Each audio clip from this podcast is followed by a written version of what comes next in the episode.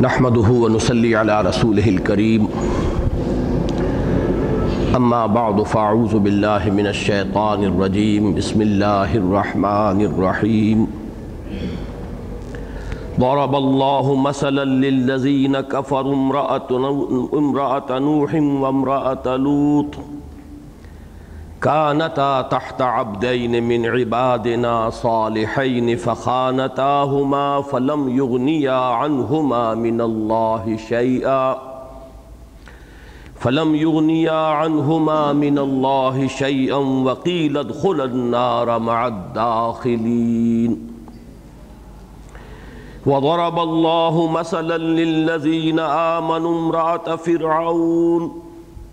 إذ قالت رب ابن لي عندك بيتا في الجنة ونجني من فرعون وعمله ونجني من القوم الظالمين. ومريم ابنة عمران التي أحصنت فرجها فنفخنا فيه من روحنا وصدقت بكلمات ربها وكتبه وكانت من القانتين. صدق اللہ العظیم رب اشرح لي صدری ویسر لي امری واحلل عقدة من لسانی يفقهوا قولی اللهم ربنا الہمنا رشدنا واعذنا من شرور انفسنا اللهم ارنا الحق حقا وارزقنا اتباعه وارنا الباطل باطلا وارزقنا اجتنابه اللهم ربنا زدنا ایمانا وهدى وعلما نافعا وعملا صالحا ورزقا حلالا طیبا آمین یا رب العالمین تقریباً تین ہفتے کا وقفہ درمیان میں پڑ گیا ہے۔ پچھلے درس میں آپ کو یاد ہوگا کہ ہم سورہ تحریم کی آیت نمبر نو تک مطالعہ کر چکے ہیں۔ ابھی سورہ مبارکہ کی یہ آخری تین آیات ہیں جو ابھی میں نے تلاوت کی ہیں اور آپ نے سماعت فرمائی ہیں۔ ان آیات پر نہ صرف یہ کہ سورہ تحریم کا اختتام ہو رہا ہے، بلکہ ان دس مدنی صورتوں کا بھی اختتام ہو رہا ہے، جو سورہ حدید سے سورہ تحریم تک، قرآن حکیم میں مدنی صورتوں کے سب سے بڑے گلدستے، بلحاظ تعداد سور سب سے بڑے گلدستہ جو ہے انہی پر مشتمل ہے۔ اس مناسبت سے طبیعت میں پھر ایک آمادگی ہے اور رجحان ہے کہ مصحف کی ترتیب کے بارے میں چند باتیں دوبارہ یاد دلا دوں۔ قرآن حکیم کی ایک سو چودہ صورتیں، ایک تو سات حزب میں، احزاب میں یا سات منزلوں میں منقسم ہیں۔ وہ ہے بغرض تلاوت۔ تقریباً مساوی سات حصے کہ ایک ایک حصہ انسان روزانہ پڑھے تو ہر ہفتے میں وہ قرآن مجید ختم کر سکے۔ لیکن ایک اور ترتیب ہے، اور وہ ترتیب ہے مکی اور مدنی صورتوں کے گروپس کی شکل میں۔ یعنی ہر گروپ کے آغاز میں ایک یا ایک سے زائد مکی صورتیں اور پھر اس کے ساتھ ایک مدنی صورت یا زائد مدنی صورتیں تو مکیات اور مدنیات پر مشتمل گروپ ہیں اور یہ بھی تعداد میں سات ہی ہیں۔ ان میں سے ہر گروپ کا اپنا ایک عمود ہے، ایک مرکزی مضمون ہے۔ پھر یہ کہ اس مرکزی مضمون کا ایک رخ ایک پہلو مکی صورتوں میں آتا ہے اور دوسرا رخ دوسرا پہلو اسی گروپ کی مدنی صورتوں میں آتا ہے اور یہی انتخاب کا سبب معلوم ہوتا ہے۔ ورنہ ایک آسان ترتیب تو یہ ہوتی کہ پہلے تمام مکی صورتیں جمع کر دی جاتی پھر تمام مدنی صورتیں جمع کر دی جاتی اگر وہ ترتیب نزولی کے مطابق ترتیب مصحف ہوتی تو یقیناً ایک ہمیں فائدہ ہوتا اور وہ یہ کہ قرآن مجید کے تلاوت کے ساتھ ساتھ سیرت النبی کے بھی تمام ادوار ہماری نگاہوں کے سامنے اسی ترتیب سے آتے چلے جاتے لیکن یقیناً کوئی عظیم تر مسلحت ہے جس عظیم تر مسلحت کے تحت ترتیب مصحف اس بنیاد پر نہیں ہے۔ یہ مصحف جو ہمارے پاس ہے، یہ وہی ہے جو لوح محفوظ میں ہے۔ اس کی ترتیب خود محمد رسول اللہ صلی اللہ علیہ وسلم نے کی ہے، بلکہ اصلاً اللہ نے کی ہے۔ اور یہ توقیفی معاملہ ہے جو حضور کے بتانے سے ہمیں معلوم ہوا۔ تو اس سے اندازہ ہوتا ہے کہ قرآن مجید کا ایک تو جو میں دو اصطلاحات بار بار بیان کر چکا ہوں، کہ ایک ہے اس کی تعویل خاص۔ جن حالات میں یہ صورتیں اور آیتیں نازل ہوئیں، ان حالات کے پس منظر میں ان آیات اور صورتوں کو رکھ کر ان پر غور و فکر کیا جائے کہ جب یہ نازل ہوئیں کیا حالات تھے اور اس وقت جنہوں نے ان آیات کو سنا، انہوں نے ان کا کیا مفہوم سمجھا۔ یقیناً وہ special reference to the context جیسے ہم کہتے ہیں، وہ حالات کے پس منظر کے ساتھ ان کا بڑا گہرا ربط اور تعلق ہے۔ لیکن ایک ہے قرآن مجید کی تعویل عام۔ تعویل عام جو ہے وہ تعبیر عام، وہ جو ہے الفاظ کے عموم کے اعتبار سے الاعتبار لعموم اللفظ، لا لخصوص سبب کہ جنرلائز کیجیے، اس لیے کہ قرآن مجید صرف اس دور کے لوگوں کے لیے ہدایت اور رہنمائی بن کر نازل نہیں ہوا تھا، بلکہ یہ تو اب تا قیام قیامت یہی الہدا ہے، یہی اللہ کا آخری اور کامل ہدایت نامہ ہے۔ بقول علامہ اقبال، نوع انسان را پیام آخری حامل او رحمت للعالمی تو گمان یہ ہوتا ہے، بلکہ یہ گمان اس معنی میں یہ لفظ بول رہا ہوں کہ جس معنی میں زن عربی زبان میں یقین کے لیے بھی استعمال ہوتا ہے، کہ یہ ترتیب جو ہے، یہ تعویل عام کے اعتبار سے اہم تر ہے۔ دائمی اعتبار سے قرآن مجید پر جو غور و فکر اور تدبر ہوتے رہنا چاہیے اس کے جو نئے نئے غوامز ہیں اور نئے پہلو ہیں اور نئی معرفتیں ہیں اور نئی رہنمائیاں ہیں، وہ انہی اسی ترتیب پر غور و فکر کرنے سے انشاءاللہ مزید ابھر کر سامنے آئے گی۔ بہرحال ان میں چونکہ جو سات گروپ میں نے ابھی آپ کے سامنے جن کا تذکرہ کیا ہے، ان میں سے پہلے گروپ کی جو مکی صورت ہے، وہ صرف سورہ فاتحہ ہے۔ اور آخری گروپ کی مدنی صورتیں چھوٹی چھوٹی چند صورتیں جب ہم وہاں پہنچیں گے تو میں اس کے بارے میں بھی بحث کروں گا۔ چونکہ قرآن حکیم کی جو آخری صورتیں ہیں، ان کے بارے میں خاصا اختلاف ہے کہ وہ مدنی ہیں یا مکی ہیں، بعض چھوٹی صورتوں کے بارے میں۔ تو وہ بحث انشاءاللہ جب ہم وہاں پہنچیں گے تبھی ہوگی۔ لیکن یہ کہ یہ جو ابتدائی گروپ میں مکی صورتوں کا عنصر یعنی حجم کے اعتبار سے تقریباً نہ ہونے کے برابر، ویسے تو سورہ فاتحہ خود مکمل قرآن ہے۔ وَلَقَدْ آتَيْنَا كَسَبْعًا مِّنَ الْمَسَانِ وَالْقُرْآنَ الْعَظِيمِ لیکن حجم کے اعتبار سے کہہ رہا ہوں۔ اسی طرح آخری گروپ کی مدنیات تقریباً نہ ہونے کے برابر۔ تو اس طرح یہ چھ گروپ بنتے ہیں اصل میں بنیادی طور پر۔ اور ان میں ایک تقسیم ذہن میں رکھیے، خاص طور پر مکی صورتوں کے اعتبار سے۔ پہلے دو گروپ میں زیادہ زور، زیادہ ایمفیسس زیادہ وضاحت، رسالت اور نبوت۔ اور خاص طور پر ان قوموں کا انجام جن کی طرف رسول بھیجے گئے اور انہوں نے ان کی تکذیب کی اور بالآخر انہیں عذاب استیصال کے ذریعے سے نسیم منسیہ کر دیا گیا۔ پھر دو گروپس کے اندر زیادہ زور توحید پر ہے۔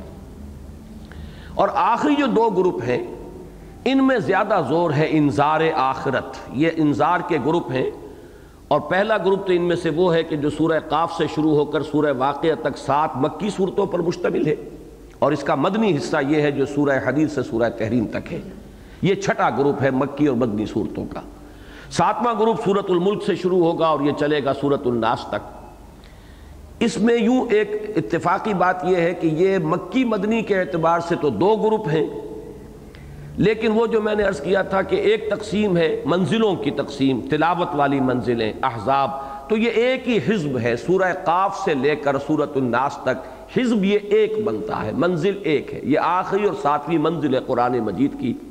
اور یوں ہم کہہ سکتے ہیں کہ اس منزل میں جو صورتیں ہیں، ان میں جو اصل ارتکاز ہے مضمون کا، جو ایمفیسس ہے، جو زور ہے، وہ ایمان بالآخرہ، ایمان بالقیامہ، جنت اور دوزخ کے احوال اور انذار، خبردار کرنا، چونکانا، ہوش میں لانا۔ کہ انسان جو ہے وہ اپنی غفلت میں یہ سمجھ بیٹھتا ہے کہ زندگی بس شاید صرف یہی زندگی ہے۔ موت شاید میرے وجود کے خاتمے کا نام ہے۔ جو کچھ کرنا ہے کر لو، جو عیش کرنے ہیں کر لو، جس طور سے چاہو کر لو۔ بابر و عیش کوش کے عالم دوبارہ نیست۔ اس مغالطے سے، اس غلطی سے انسان کو نکالنا، انذار چونکانے کے انداز میں، وہ در حقیقت ان صورتوں کا سب سے زیادہ اہم اور بنیادی مضمون ہے۔ اب اس میں خاص طور پر یہ جو گروپ تھا جس کو آج ہم ختم کر رہے ہیں اللہ کے فضل و کرم سے، اس میں جو مکی صورتیں ساتھ ہیں، ان کا تو ایک خاص وصف میں نے پہلے بیان کیا تھا کہ عربی زبان میں فصاحت، بلاغت، پھر جو ظاہری محاسن ہوتے ہیں عبارت کے، کہ الفاظ نہایت خوبصورت ہوں، بندشیں بڑی چست ہوں، صوتی آہنگ بہت نمایاں، تو جتنے بھی ظاہری محاسن ہو سکتے ہیں ان کے اعتبار سے سورہ قاف سے سورہ واقعہ تک یہ سات صورتیں جو ہے یہ میں سمجھتا ہوں کہ قرآن مجید کا ذروہ سنام ہے یہ چوٹی کی صورتیں ہیں۔ انہیں میں صورت الرحمن ہے، جس کے بارے میں حضور نے فرمایا کہ یہ عروس القرآن ہے، قرآن مجید کے دل یہ جو سات دس صورتیں ہیں، سورہ حدیث سے سورہ تحریم تک، ان کا جو اہم ترین پہلو ہے، بار بار میں نے عرض کیا وہ یہ ہے کہ ان میں خطاب کفار سے نہیں ہے۔ مشرقین سے نہیں ہے، اہل کتاب سے نہیں ہے، نصارہ سے نہیں ہے، یہود سے نہیں ہے، بلکہ کلیتاً مسلمانوں سے ہے۔ یہ دس کی دس صورتیں جو ہیں، خطاب بے امت مسلمہ پر مشتمل ہے اب اس اعتبار سے دیکھیے تو ایک عجیب تقسیم ہے۔ اس بات کی طرف ذہن آج ہی منتقل ہوا ہے، جو میں آج آپ کو بتا رہا ہوں۔ اگرچہ بعض باتیں ان میں ایسی ہیں جو میں نے بار بار دہرائی ہیں۔ کہ ان دونوں کے اندر انذار کے بھی دو رخ آئے ہیں۔ جیسا کہ میں نے عرض کیا کہ ایک رخ اس کا مکی صورتوں میں ہوگا، ایک اور ایک مدنی صورتوں میں ہوگا۔ تصویر کے دو رخ۔ مکی صورتوں میں انذار کیا جا رہا ہے کفار کو، جو اللہ کو نہیں مانتے یا توحید کو قبول نہیں کرتے، شرک میں مبتلا ہے آخرت کے منکر ہیں، رسالت کے منکر ہیں۔ تو جو لوگ کے کفر پر اڑے ہوئے ہیں، ان کے لیے تحدید ان کے لیے تنبیہ، ان کے لیے زجر، ان کے لیے توبیخ، ان کے لیے انذار، یہ ہے مکی صورتوں میں۔ مدنی صورتوں میں وہی انذار ہے مسلمانوں کو۔ لیکن ظاہر بات ہے کہ یہاں کس بات پر انذار ہوگا؟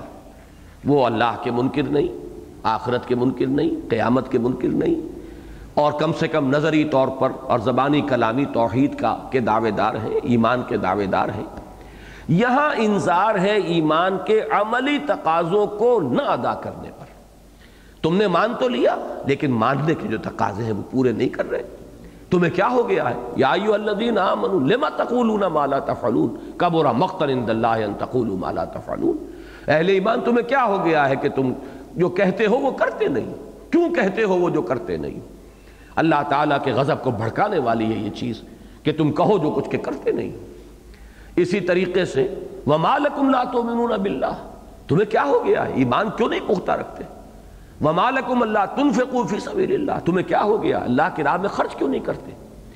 تو جو ایمان کے تقاضے ہیں، ایک یقین ہو، یقین کے ساتھ اللہ کی اطاعت ہو، اور اس سے بھی کہیں زیادہ یہ کہ اللہ کے لیے حمیت پیدا ہو جائے، دین کے لیے غیرت پیدا ہو جائے۔ انسان میں یہ حمیت و غیرت دینی جو ہے، یہ اسے آمادہ کرے۔ کہ دین کو اگر وہ دیکھ رہا ہے کہ وہ پامال ہے، وہ مغلوب ہے، تو اس کی غیرت جو ہے وہ بڑھ کے اور وہ اپنے تن من دھن کے ساتھ دین کو غالب کرنے کی جد و جہد کے اندر لگ جائے۔ یہ ہے وہ بات کہ جس سے کوئی پہلوت ہی ہو رہی ہے، اگر اس سے کنی کترائی جا رہی ہے، اگر اس سے انسان اپنے آپ کو بچا بچا کر کنارے کنارے، اسلام کے کنارے کنارے چل رہا ہے، جیسے کہ سورہ حج میں آیا ہے کہ وَمِنَ النَّاسِ مَنْ يَعْبُدُ اللَّهَ عَلَىٰ حَرْفٍ لوگوں میں کچھ ایسے بھی ہیں جو اللہ کی بندگی تو کرتے ہیں، کرنا چاہتے ہیں، لیکن کنارے کنارے منجدھار میں نہیں کودتے۔ فَإِنْ نصابہ خیر الطمانہ بھی اگر خیر رہے، خیریت رہے، تو مطمئن رہتے ہیں، چلتے رہے، نماز روزے میں۔ کوئی ایسا ان سے، کوئی بڑی رکاوٹ نہیں آتی۔ لیکن وَإِنْ نصابت و فطرت انقلب اعلیٰ وجہ ہی خسرت دنیا والآخرہ جہاں آزمائش آئی، جہاں امتحان آیا، جہاں جان اور مال کے خسارے اور نقصان کا کوئی موقع آیا تو وہ اوندھے منہ منہ کے بل گر پڑتے ہیں۔ یہ ہے خسارہ دنیا اور آخرت کا۔ تو اصل میں ایک انذار ہے جو کہ کافر ہیں، منکر ہیں، انکار کر رہے ہیں دین کی بنیادی تعلیمات کا، توحید کا، معاد کا، نبوت کا، رسالت کا۔ ان کے لیے زجر و ملامت، ان کے لیے انذار، ان کے لیے وہ انداز کہ جس کو حالی نے تعبیر کیا ہے کہ وہ بجلی کا کڑکا تھا یا سوت ہادی عرب کی زمین جس نے ساری ہلا دی۔ یہ تو یوں سمجھیے کہ اس گروپ کی مکی صورتوں میں بتمام و کمال سورہ قاف سے سورہ واقعہ تک بڑی خوبی کے ساتھ بیان ہوا۔ اب وہ لوگ جو مانتے ہیں، لیکن مان کر پھر جو تقاضے، جو اس کے لوازم میں ان کو پورا کرنے کے لیے تیار نہیں۔ مزبزب ہو کر رہ گئے۔ کچھ چلنا بھی چاہتے ہیں، لیکن یہ کہ قربانی اور ایثار کی روش اختیار کرنے کے لیے آمادہ نہیں۔ جس کا کہ نقشہ سورہ حدید میں کھینچا گیا۔ کہ ولاکن کم فتن تم انفسکم و تربس تم ورتب وَلَكِنَّكُمْ فَتَنْتُمْ أَنفُسَكُمْ وَتَرَبَّسْتُمْ وَارْتَبْتُمْ وَغَرَّتْكُمُ الْأَمَانِيُّ حَتَّى جَاءَ أَمْرُ اللَّهِ وَغَرَّكُمْ بِاللَّهِ الْغَرُورُ فَالْيَوْمَ لَا يُؤْخَذُ مِنْكُمْ فِدْيَةٌ وَلَا مِنَ الَّذِينَ كَفَرُوا مَأْوَاكُمُ النَّارُ هِيَ مَوْلَاكُمْ وَبِئْسَ الْمَصِيرُ تم نے اپنے آپ کو اپنے ہاتھوں فتنوں میں ڈالا مال اور اولاد کی محبت کو اس حد سے بڑھایا جس حد تک تک کہ اللہ چاہتا ہے کہ وہ رہے وہ تمہارے قلوب پر اس طرح مسلط ہوئی دنیا کی محبت اور جس کو علامہ اقبال نے کہا، یہ مال و دولت دنیا، یہ رشتہ و پیوند بتان وہم و گما لا الہ الا اللہ۔ یہ بتان وہم و گما تمہارے دلوں کے اندر کھب گئے، وہاں ان کا ایک بتخانہ آباد ہو گیا۔ نتیجہ یہ ہوا کہ متربس ہو کر رہ گئے۔ چلیں نہ چلیں، گو مگو، آگے بڑھیں نہ بڑھیں۔ وہ جو کہتے ہیں کہ ایما میرے پیچھے ہے، ایما مجھے کھینچے ہے تو روکے ہے مجھے، کفر اور کعبہ میرے پیچھے ہے، کلیسا میرے آگے۔ یہ تذبذب جو ہے انسان کا یہ ہے کہ جس کو درس حقیقت، اس پر زجر، اس پر ملامت، اس پر تنبیہ، اس پر انذار کہ یہ طرز عمل، ایک تو یہ ہے کہ عارضی طور پر ہو گیا ہو، کسی سے کسی وقت کوئی کمزوری صادر ہو گئی، کوئی تقاضا ہے لیکن اس وقت کوئی وقتی طور پر ایسے اثرات آئے کہ انسان اس تقاضے کو پورا کرنے سے قاصر رہ گیا، فوراً توبہ کرتا ہے، رجوع کرتا ہے، وہ معاملہ علیحدہ ہے۔ لیکن جو لوگ ان تقاضوں سے مستقلاً کنارہ کش ہو کر بیٹھ رہے ہیں اور ڈیرا لگا لے، اسی دنیا میں پھلنے، پھولنے اور بننے، بنانے اور یہیں پر اپنی جڑیں گہری سے گہری کرنے، اسی میں اپنی توانائیاں لگا رہے ہوں اور ان کی غیرت جو ہے جوش میں نہ آتی ہو، یہ دیکھ کر کے دین کس حال میں ہے۔ شریعت کا کیا معاملہ ہو رہا ہے؟ اللہ کا دین غالب ہے کہ مغلوب ہے؟ تو یہ وہ لوگ ہیں کہ جن کے بارے میں کہا گیا، یہی ہے وَلَكِنَّكُمْ فَتَنْتُمْ أَنفُسَكُمْ وَتَرَبَّسْتُمْ وَارْتَبْتُمْ وَغَرَّتْكُمُ الْأَمَانِيُّ حَتَّى جَاءَ أَمْرُ اللَّهِ۔ اور انجام کیا ہوگا؟ دنیا میں تم مسلمان سمجھے گئے، اب یہاں آخرت میں تمہارے لیے وہی انجام ہے کہ جو کفار کا ہے۔ مَاوَاكُمُ النَّارِ، هِيَ مَوْلَاكُمْ وَبِئْسَ الْمَصِيرُ۔ یہ انذار ہے ان دس صورتوں میں جو پے بپے آیا ہے۔ البتہ ایک دوسرا نقطہ بھی یہاں سمجھ لیجیے، میں نے پہلے بھی عرض کیا ہے۔ قرآن حکیم میں انسانی اجتماعیات کا جو ایک خاص گوشہ ہے، معاشرتی زندگی اور اس کی بھی جو ابتدائی اکائی ہے، جو بیسک یونٹ ہے، وہ ہے خاندانی زندگی، آئلی زندگی۔ اس پر نہایت تفصیل کے ساتھ قرآن مجید کے اندر مختلف جگہوں پر مدنی صورتیں ہی ظاہر بات ہے کہ اس کے لیے ہو سکتی ہیں کہ جن میں تفصیلی بحث آتی اور بہت تفصیلی بحثیں آئیں۔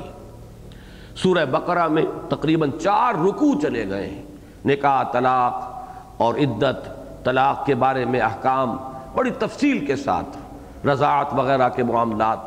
یہ جو فیملی لائف ہے، یہ ہے در حقیقت انسانی اجتماعیات کا کی اکائی، یہ یونٹ ہے۔ اس کے بعد آپ کے علم میں ہے، جن حضرات کو بھی قرآن مجید سے مناسبت ہے، پڑھتے رہتے ہیں کہ پھر یہ احکام بار بار آتے ہیں۔ معاشرتی مسائل سورہ نساء میں بہت شرح و بست کے ساتھ آئے، سورہ معاہدہ میں آئے۔ پھر خاص طور پر آئلی قوانین کا معاملہ بھی سورہ نساء کے اندر بھی آیا ہے، تعدد ازدواج کا معاملہ وہاں آیا ہے۔ پھر یہ کہ اگر ایک سے زائد بیویاں ہوں تو ان کے مابین عدل اور انصاف، اس میں کس حد تک جانا ضروری ہے، کس حد تک انسان کے بس میں نہیں ہے۔ یہ ساری تفاصیل بھی اسی آئلی زندگی سے متعلق ہے۔ آگے چلیے تو پھر سورہ احزاب کے اندر مضامین آئے ہیں۔ اور اس گروپ کے اندر بھی اگرچہ اس کا جو مین ہے، مضمون وہ ہے انفاق فی سبیل اللہ، جہاد فی سبیل اللہ۔ اللہ کے دین کے غلبے کی جد و جہد، اس نظام عدل و قسط کو قائم کرنے کی جد و جہد جو اللہ تعالیٰ نے اپنے نبیوں اور رسولوں کے ذریعے بھیجا۔ سورہ حدید کی وہ آیت نمبر پچیس ذہن میں رکھیے۔ سورہ صف کی آیت نمبر نو ذہن میں رکھیے۔ ارسل رسولہ بالہدا و دین الحق لیظہرہ علی الدین کلہ۔ ان مقاصد کے لیے تن من دھن لگانا، یہ ہے ایمان کا تقاضا۔ اور یہی کٹھن گزرتا ہے انسان پر، یہی شاخ گزرتا ہے۔ لہٰذا اصل مضمون تو وہی ہے ان تمام صورتوں کا۔ یہی وجہ ہے کہ سورہ تغابن ہم نے پڑھی، تو وہاں پر بھی وہ بات آ گئی فتق اللہ مستطاعتم واسمعوا واطیعوا وانفقوا خیر لانفسکم سورہ منافقون تو پوری کی پوری اسی موضوع پر ہے کہ نفاق کسے کہتے ہیں؟ اس کے تدریجی مراحل کیا ہیں؟ سورہ جمعہ میں وہ اللہ کے دین کے غلبے کی جد و جہد کا جو اساسی منہاج ہے وہ بیان کیا گیا ہے۔ یتلو علیہم آیات ہی ویزکیہم ویعلمہم الکتاب والحکمہ۔ سورہ صف تو یوں سمجھئے کہ اس موضوع پر کلائمیکس ہے قرآن کا کہ اس کی مرکزی آیت وہ ہے۔ هو الذی ارسل رسوله بالهدى ودین الحق لیظهره علی الدین كله ولو کرہ المشركون اور ایسے للکارا گیا ہے اہل ایمان کو یا ایها الذین آمنوا، هل ادلکم علی تجارت تنجیکم من عذاب علیم تؤمنون باللہ ورسولہ وتجاہدون فی سبیل اللہ باموالکم وانفسکم اختتام ہوتا ہے، یا ایها الذین آمنوا، کونوا انصار اللہ۔ اللہ کے مددگار بنو۔ اور ابتدا میں وہ بڑی تنبیہ، لما تقولون ما لا تفعلون۔ کبر مقتا عند اللہ ان تقولوا ما لا تفعلون۔ اور اس کے ساتھ ہی معیار دے دیا گیا۔ اللہ کو کون کون سے بندے اپنے پسند ہیں؟ ان اللہ يحب الذین يقاتلون فی سبیلہ صفا کانہم بنیان مرصوص۔ اس سے پہلے آئیے تو اسی موضوع پر کہ جو متحارب ہیں اہل کفر، ان کے ساتھ محاربین کے ساتھ تمہاری کوئی دوستی نہیں ہونی چاہیے۔ اس لیے کہ یہ اشداء الکفار، یہ لازمی تقاضا ہے۔ اگر تمہیں دین کے غلبے کی جد و جہد کرنی ہے تو اگر ان کے ساتھ تمہاری دوستیاں رہیں اور تمہاری رشتہ داریوں کے کی بنیاد پر جو بھی محبتیں برقرار رہیں، تو یہ جد و جہد آگے نہیں بڑھ سکتی۔ سورہ ممتحنہ کا سب سے بڑا مضمون وہی ہے۔ اس سے پھر پیچھے چلیے تو سورت الحشر میں وہ جو ایک تصادم اور کشمکش، جو بھی کفر اور اسلام کے مابین ہے، اس پر بڑی تفصیلی باتیں آئیں۔ سورہ حدید تو ہے ہی پوری کی پوری اس مضمون پر۔ انفاق، ایمان لاؤ اور کھپا دو، لگا دو، صرف کر دو۔ آمنو آمنو باللہ ورسول وانفقوا مما جعلکم مستخلفین فی اب یہ ہے وہ ساری بحث، اور اس میں وہ آیا مبارکہ جس کو میں نے پہلے بھی ابھی ریفر کیا ہے کہ ہم نے تو بھیجا اس لیے اپنے رسولوں کو موجزے دے کر بھیجا، کتابیں نازل کی، میزان نازل کی، کس لیے؟ لے یقوم الناس بالقسط، تاکہ لوگ عدل پر قائم ہوں۔ اور اگر کوئی نظام ظالمانہ ہے، عدل نہیں ہے تو ظاہر بات ہے کہ تبلیغ بھی ہوگی، تلقین بھی ہوگی، نصیحت بھی ہوگی، واز بھی ہوگا۔ لیکن جو لوگ اس تبلیغ اور تلقین اور واز اور نصیحت سے اثر پذیر ہو کر جو کھنچ آئیں گے اس دعوت حق کی طرف، پھر انہیں منظم کیا جائے گا، پھر ان کو ایک جمعیت کی شکل دی جائے گی، پھر ان کو ایک طاقت بنایا جائے گا اور یہ طاقت پھر ٹکر مول لے گی اس نظام باطل کے ساتھ، اس ظالمانہ اور استحصالی نظام کے ساتھ۔ ہم نے اسی لیے لوہا اتارا ہے، وَأَنزَلْنَا الْحَدِيدِ، فِيهِ بَاسٌ شَدِيدٌ وَمَنَافِعُ لِلنَّاسِ۔ یہ میں نے ایک مرتبہ پھر ایک برز آئی ویو آپ کو ان دس صورتوں کا دیا ہے کہ اصل میں ان دس صورتوں کا مین مضمون جو ہے، اس کا ایکسس وہ یہ اللہ کے دین کے غلبے اور اللہ کے عطا کردہ نظام عدل و قسط سوشل جسٹس کا جو نظام اللہ نے دیا ہے۔ اس کو بالفعل قائم کرنے کی جد و جہد میں جان، مال، تن، من، دھن کھپانا، یہ دین کا وہ تقاضا ہے، ایمان کا، کہ جس سے پہلو تو ہی کرو گے تو جان لو کہ پھر وہ آخری منزل وہ نفاق ہے اور اس کا اخروی انجام وہی ہے جو کفار کا ہے۔ یہ تو ہے مرکزی مضمون۔ البتہ وہ آئلی معاملات ہم دیکھتے ہیں۔ ان صورتوں میں بھی اور کوئی پہلو یہاں زیر بحث نہیں آئے۔ اجتماعی زندگی کے، کوئی سیاسی زندگی کا بھی کہیں کوئی اصول آ گیا ہو۔ معاشی زندگی کا بھی ایک ہدف آ گیا ہے کیلا یقون دولتم بین الغنیاء منکم سورہ حشر میں۔ لیکن آئلی زندگی سے متعلق آپ نے دیکھا سورہ مجادلہ کے شروع میں ایک بحث ہے۔ اس کے بعد سورہ ممتحنہ کا آخری حصہ، تقریباً طویل ترین آیات ان میں شامل ہیں۔ وہ سب خواتین کے مسئلوں سے متعلق ہیں۔ اور اس کے بعد یہ دو صورتیں جو آج ہم ختم کر رہے ہیں۔ صورت الطلاق اور صورت التحریم، یہ تو کلیتاً آئلی زندگی سے متعلق ہے۔ ان میں جو یہ جوڑا بنا ہے، تو یہ پہلے بھی عرض کر چکا ہوں، اس وقت پھر ذہن میں تازہ کر لیں کہ اس میں آئلی زندگی کے دو رخ ہیں جو سامنے آئے۔ گھریلو زندگی میں یا تو شوہر اور بیوی کے مابین عدم موافقت ہو گئی اور وہ اتنی شدید ہو گئی کہ اب علیحدگی کے سوا کوئی چارہ نہیں رہا سیپریشن ہو رہی، اس کا نام طلاق ہے۔ اللہ کو یہ پسند نہیں ہے، لیکن حلال ہے۔ اب غز الحلال عند اللہ طلاق یہ ایک انتہا ہے کہ نہیں موافقت ہو رہی، گھریلو زندگی میں بہرحال مزاج کی موافقت جو ہے بنیادی شے ہے۔ اگر باہمی اعتماد نہیں ہے، باہمی موافقت نہیں ہے، تو یہ گھر کی زندگی عذاب بن جاتی ہے۔ اور اگر یہ دونوں چیزیں جو میں عرض کر رہا ہوں مزاج کی موافقت بھی ہو جائے اور باہمی اعتماد بھی ہو یہ پھر گھریلو زندگی جو ہے یہ واقعتاً انسان کے لیے جیسا کہ حضور نے فرمایا، سب سے بڑی دولت اس دنیا میں جو انسان کو مل سکتی ہے، وہ یہی ہے کہ اس طرح کی اس دواجی زندگی اسے میسر آ جائے۔ تو اس کی ایک انتہا وہ ہے کہ عدم موافقت اس حد تک کہ طلاق تک نوبت آ جائے۔ اس پر تفصیلی بحث ہے سورہ طلاق میں۔ اس کا دوسرا رخ کیا ہے؟ کہ اتنی آپس کے اندر محبت ہو جائے، اتنی دل جوئی ایک دوسرے کی، اتنا لحاظ اور پاس جذبات کا کہ اس میں بھی پھر شریعت جو ہے کچھ پس پشت پڑنے لگے۔ حلال کو حرام یا حرام کو حلال کرنے لگے انسان۔ تو ظاہر بات ہے کہ یہاں چونکہ معاملہ حضور صلی اللہ علیہ وسلم کا تھا، تو حرام کو حلال کرنے کا تو کوئی سوال نہیں۔ لیکن ایک حلال چیز کو آپ نے قسم خالی استعمال نہ کرنے کی، گویا کہ یوں کہا جا سکتا کہ اپنے اوپر حرام کر لیا۔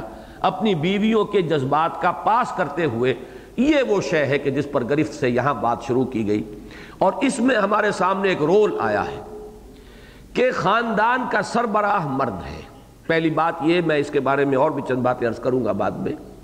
خاندان کا سربراہ مرد ہے۔ نمبر دو، خاندان کے سربراہ کی ذمہ داری صرف اپنے اہل و عیال کے نان نفتے کی نہیں ہے، بلکہ وہ ذمہ دار اس کا بھی ہے کہ اللہ نے اپنے جو بندے اس کے چارج میں دیے ہیں، ان کی وہ عاقبت سنوارنے کی کوشش کرے۔ ان کو جہنم کی آگ سے بچانے کے لیے جتنی جد و جہد وہ کر سکتا ہو، اس میں وہ کوئی کمی نہ آنے دے۔ ان کی تربیت، ان کو دین کی طرف راغب کرنے کی جد و جہد، انہیں احکام خداوندی کا پابند کرنے اور اس کی مشق کرانے کی کوشش۔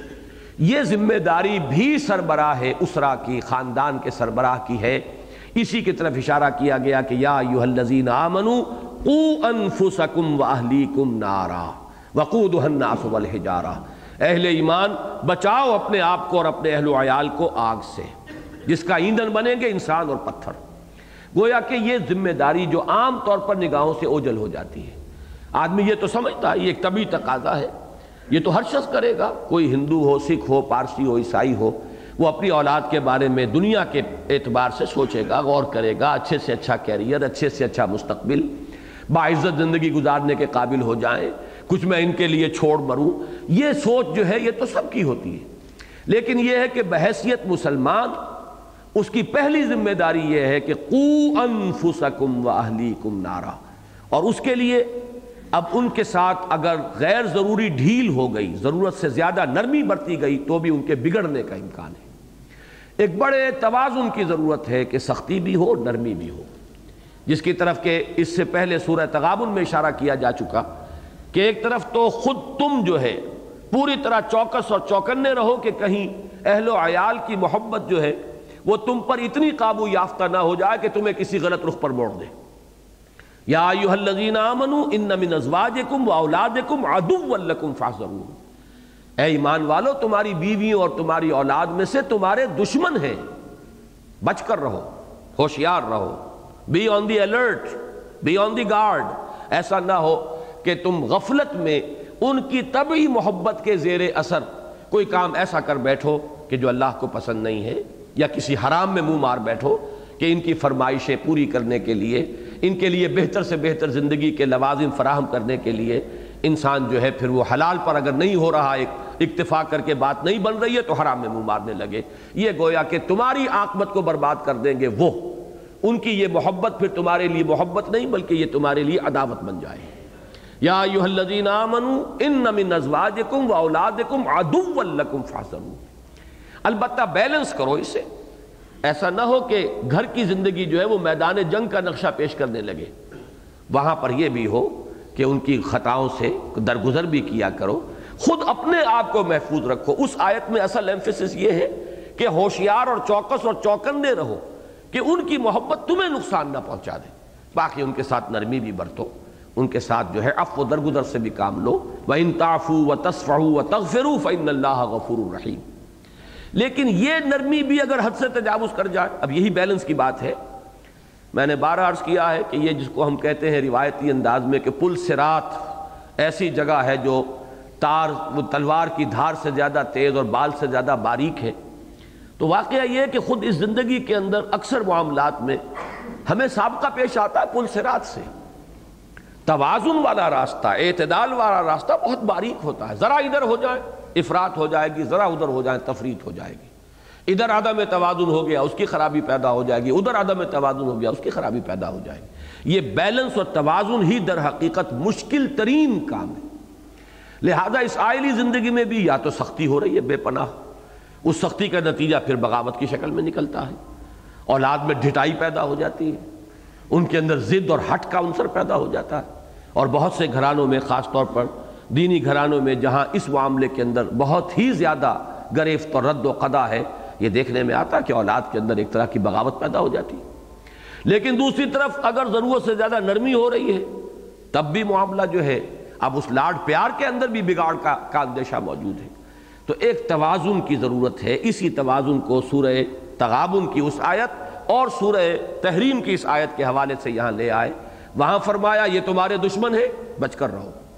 یہاں فرمایا، تمہاری ذمہ داری ہے کہ تم انہیں اللہ کے دین کی طرف بلاؤ، لے کر چلو، انہیں فرما بردار بنا کر اٹھاؤ، انہیں اس راستے پر چلانے کی کوشش کرو، ان کی اس انداز میں تربیت کرو کہ وہ جہنم کے شولوں سے اور جہنم کی آگ سے بچ سکیں۔ یہ ہے در حقیقت ان دو صورتوں کے مابین توازن۔ اور خواتین کے معاملے میں اب جو مسئلہ ان تین آیات میں آیا ہے، جو پہلی ایک آیت ہم نے آخری جو پڑھی تھی پچھلے درس میں، اس کی طرف صرف اور اشارہ کر کے اب میں خاص آج کے آیات کے مضمون کی طرف آ رہا ہوں۔ یا النبی جاہد الکفار والمنافقین وغلوظ علیہم۔ اے نبی، آپ جہاد کیجیے، کفار سے بھی، منافقین سے بھی، اور ان پر سختی کیجیے۔ یعنی آپ کی طبیعت کے اندر جو نرمی ہے، آپ کی طبیعت میں جو رافت ہے آپ کی طبیعت میں جو رحمت اور شفقت کوٹ کوٹ کر بھری ہوئی ہے، اس سے بھی کچھ نقصان پہنچ سکتا ہے۔ کہ آپ کفار کے حق میں بھی نرمی اگر برتیں گے، منافقین کے ساتھ بھی نرم سلوک کریں گے، تو ان اشرار کی، ان شریروں کی، ان مجرموں کی حوصلہ افزائی ہوگی۔ ان کے لیے آپ کے اندر غلظت ہونی چاہیے، ان کے لیے آپ کے اندر سختی ہونی چاہیے۔ یہ آپ کی اس ذاتی شرافت اور مروت سے ناجائز فائدے نہ اٹھائیں۔ یہ در حقیقت اسی مضمون کی مناسبت کے اعتبار سے کہ جیسے گھریلو زندگی میں ضرورت سے زیادہ نرمی، ضرورت سے زیادہ لاڈ پیار اولاد کو، اہل و عیال کو بگاڑنے کا سبب بن سکتا ہے۔ اسی طرح تحریکی زندگی کے اندر وہ جد و جہد جو ہو رہی تھی اقامت دین کی، اس لیے کہ نفاق کا مضمون تو اسی سے متعلق ہے۔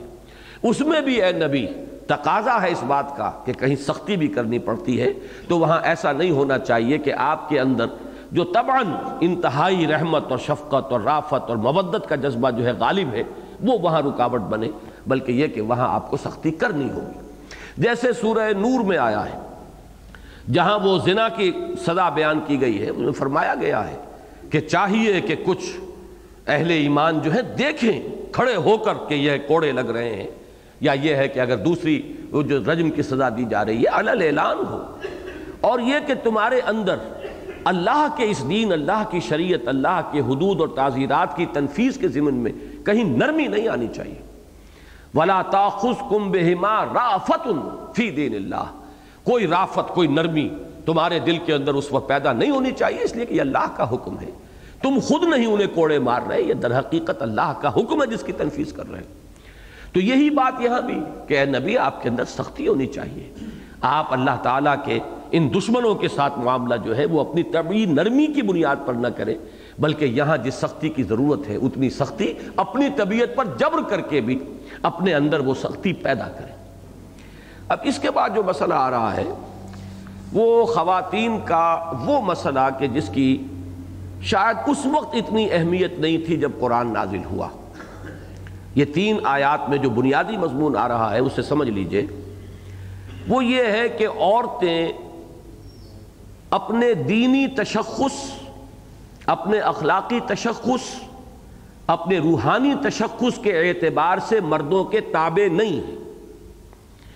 انہیں ایک مکمل تشخص حاصل ہے، وہ مکمل انسان ہے ان کا عورت ہونا تمدن کی گاڑی کو چلانے کے لیے اللہ نے یہ دو پہیے بنائے ہیں، وہ اپنی جگہ پر ہے اس اعتبار سے اللہ نے ان کی جسمانی اور نفسیاتی ساخت ایک خاص طرز کی بنائی ہے، وہ اپنی جگہ پر ایک ضرورت ہے تمدن کی۔ لیکن انسان ہونے کے ناطے نمبر ایک یہ کہ وہ شرف انسانیت میں برابر کی شریک ہے اس لیے کہ اس میں کوئی کوئی کوئی پہلو کمی کا ہو ہی نہیں سکتا۔ ایک ہی باپ کے سلب سے بیٹے بھی ہیں، بیٹیاں بھی ہیں۔ ایک ہی ماں کے بطن سے ولادت ہو رہی ہے، بیٹے کی بھی اور بیٹی کی بھی۔ تو ان میں اونچ نیچ کہاں سے آ جائے گی؟ نمبر ایک تو یہ بات ہے کہ اس دور میں خاص طور پر جبکہ ایک عالمی تحریک چلی ہوئی ہے اور وہ تحریک یہ ہے کہ مساوات مرد و زن کلیتن مرد اور عورت برابر ہے یہ تحریک ہے پوری دنیا میں۔ ہمارے ہاں بھی اس کے اثرات ہیں۔ باقی پوری دنیا میں تو اس کو عملاً اختیار کیا گیا ہے۔ کسی بھی ڈسکریمنیشن کو اگر سیکس کی بنیاد پر امریکن سوسائٹی میں ثابت کر دیا جائے، تو یہ قابل دست اندازی پولیس ہے کوگنیزیبل افینس ہوگا۔ اگر کوئی عورت جا کر یہ کہے کہ مجھے فلاں جاب تھا اور میں اس کے لیے فلی کوالیفائڈ ہوں۔ لیکن مجھے اس لیے ریجیکٹ کیا گیا کہ میں عورت ہوں تو مقدمہ بن جائے گا۔ وہاں قانون ہے کہ کوئی ڈسکریمنیشن نہیں ہو سکتی، نہ رنگ کی بنیاد پر، نہ مذہب کی بنیاد پر اور نہ ہی سیکس کی بنیاد پر۔ پھر یہ کہ یہ لے جس حد تک بڑھی ہے کہ بالکل برابری اور ہر اعتبار سے جو ہے تمدن کی اس پورے نظام کے اندر جب وہ اختیار کیا گیا تو اس سے جو فساد پیدا ہوا ہے وہ اپنی جگہ ہے۔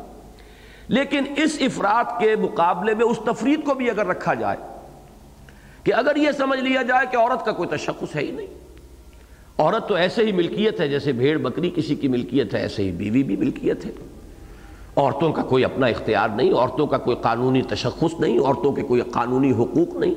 بالفعل جو ہوتے ہوتے ہمارے معاشرے میں عورت کا مقام آ گیا بدقسمتی سے۔ یہ میں سمجھتا ہوں کہ اس وقت ہمارے ہاں جو تحریک ہے اس کے اندر اس کا ایک رد عمل بھی شامل ہے۔ اس رد عمل کے اثرات بھی ہیں کہ جو ایک غلط بالکل مقام خواتین کو دے دیا گیا ہے مسلمان معاشرے کے اندر، اب اس کے رد عمل میں وہ مغربی تہذیب جو ہے، اس کی طرف للچائی ہوئی نگاہوں سے عورتوں کا دیکھنا بالکل فطری ہے۔ اور پھر اب وہ اندھے بہرے ہو کر وہ اس کا کی پیروی اور اس کی نقالی کے اوپر جو ہے وہ تلی ہوئی ہے۔ اس مسئلے کو سمجھنا چاہیے کہ یقیناً انتظامی اعتبار سے اور قانونی پہلوؤں سے ہمارے تمدنی اور معاشرتی اور آئلی نظام میں عورت کو ثانوی حیثیت دی گئی ہے، اس میں کوئی شک نہیں۔ آج ہی جو آیت ہم پڑھ رہے ہیں، اس میں کانتا تحت عبدین من عبادنا صالحین۔